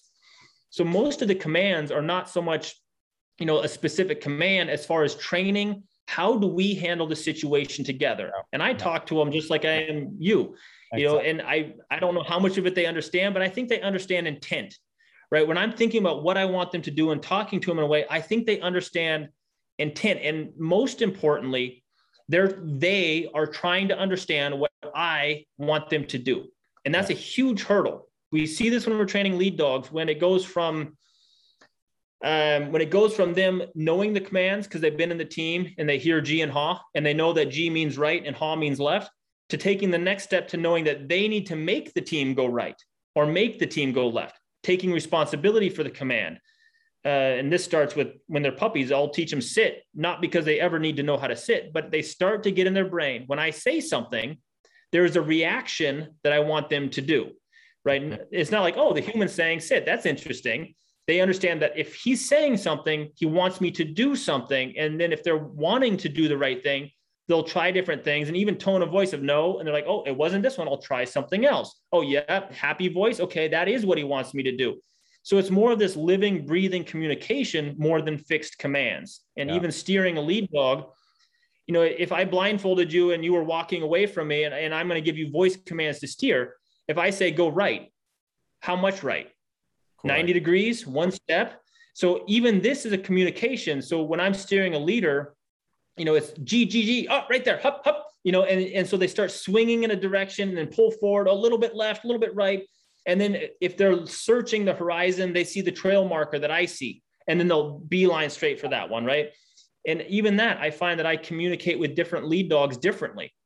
You know, some of them we have an entirely different communication pattern than others. So I, I don't know that I could pinpoint certain Man. commands. It's more of us just going out there and doing no, stuff you, and accomplishing you, together. You, you you put it brilliantly. I mean, it just totally makes sense. This is like it's beautiful, and I want to go back to this one thing, and it's it's it's the same with every dog, and it's the same with people too. Like even even if you have the genetic predisposition and you love doing something, it's very easy to get burned by just pushing you overboard and forcing you to do it. Just like, just, you know, always come to mind kids that are so talented in tennis or piano or whatever, and, and the parent just do it over and over until the kid, the moment it's old enough to say, I'm not touching a racket anymore. And, and that, I think, it's a, it's what really makes champions is understanding how to keep the passion and even if you are dictating still not to make the dog feel that it's being forced into. That's a that's something not many people talk about, and and and you did, and I love it. well, you know? one of the huge places we see that, I, how I would say it is, you always have to keep the joy. It always has to be fun because you can you can make somebody do something, but they will never do as well as if they want to do it. So my goal is to manage a team to where they want to do what I want to do, right? We're trying to accomplish the same task. Even in the micro, getting untangled. I want them to have the same goal and objective as I have. On the macro, I want them to travel and be happy and excited. And I've always said I want a dog that wants to go as much as I do, right? We're we're in the same in the same path. Where we see this most acutely is the transition when we get done with a camp. Like we've been sleeping, the dogs are sound asleep right? We wake up, we put the shoes on their feet, we put them in from camping formation into traveling formation, hooking up the lines. Maybe we're putting different lead dogs in front and they're still groggy. Imagine you um, after having a very, very, very tough long day and then you sleep, you know, two hours and somebody wakes you up. You're, you want coffee, you want a few minutes to wake up, right? So this is a tough transition because now we're going to start traveling down the trail this is a really critical moment where you can take this from being really fun to being drudgery, where they don't, you know, it's difficult for them. So I'm always people because we think about racing, right? We're thinking about I need to be in a hurry. I got the rest. Now the time between when I'm done resting to when I'm, you know, traveling at nine miles an hour is is wasted time. But you have to look at it from the dog's perspective. Again, look at the long-term sustainability. We're going to be out here for nine days. I would much rather give up 10 or 15 minutes here to make sure it stays fun. So when I leave a checkpoint, I always joke that I, I look terrible leaving checkpoints, right? I've got half my dogs hooked up, half aren't hooked up because I, I wake them up. We'll go 100 yards, we'll stop. They go to the bathroom. I'll take off a couple more of the jackets that they were wearing where they're sleeping. You're petting them, you're you know rubbing on them, letting them wake up, go a little bit farther.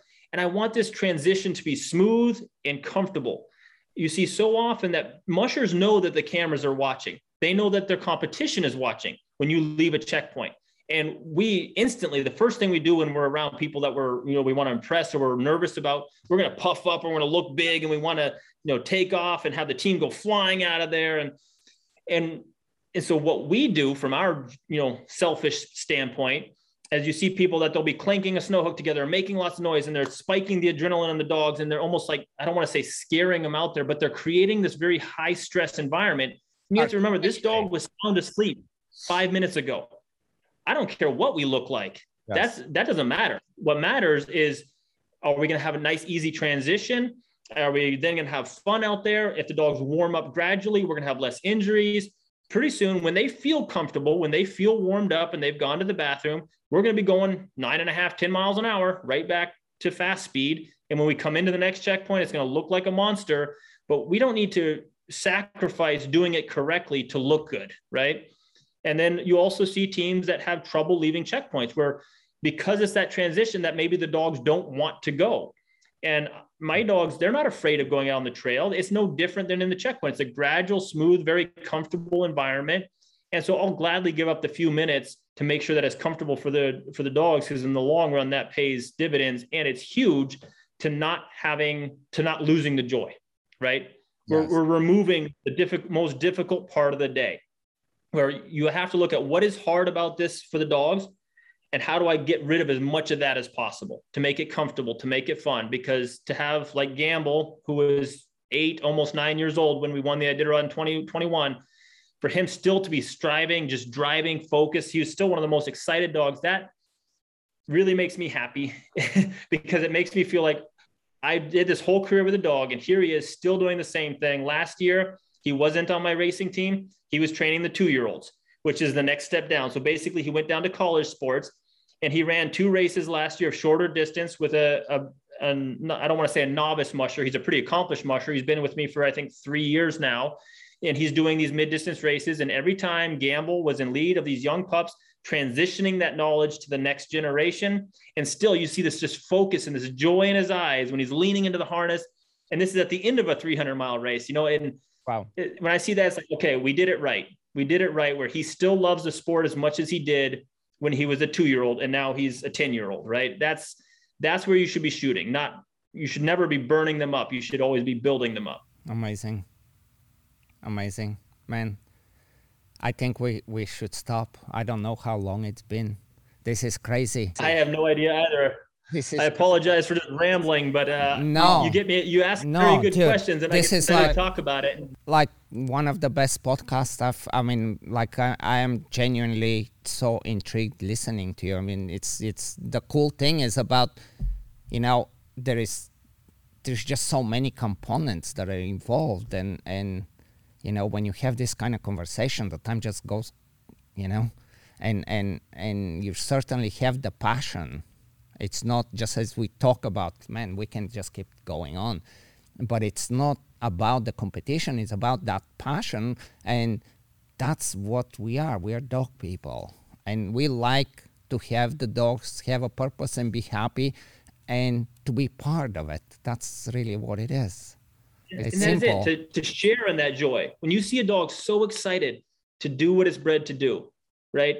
and to be part of that and to help nurture that and watch them be able to do more and be you know for them to grow and expand as an individual to to watch that and to be part of it you get to share in their joy of it yeah. so I'm, i feel so thankful to have you know a sport that i enjoy to have something that has been fulfilling for me right i i feel like it has driven me to to push myself to become better at become a better dog person the races give us an opportunity to see if we can improve. And of course, we can always improve, but you see other people do it differently and it makes you think. You know, I, I see too often people say, oh, that's wrong. And you say, why is that wrong? And they say, because that's not how I do it. Well, are they beating you? Yes. Okay. So maybe you need to look at, and I'm not saying copy them. I'm saying look at what elements they're doing well, because maybe they're they're not doing this perfectly, but they're touching on something that's effective, that's working. So how do you take that little grain and bring it into your program and keep growing?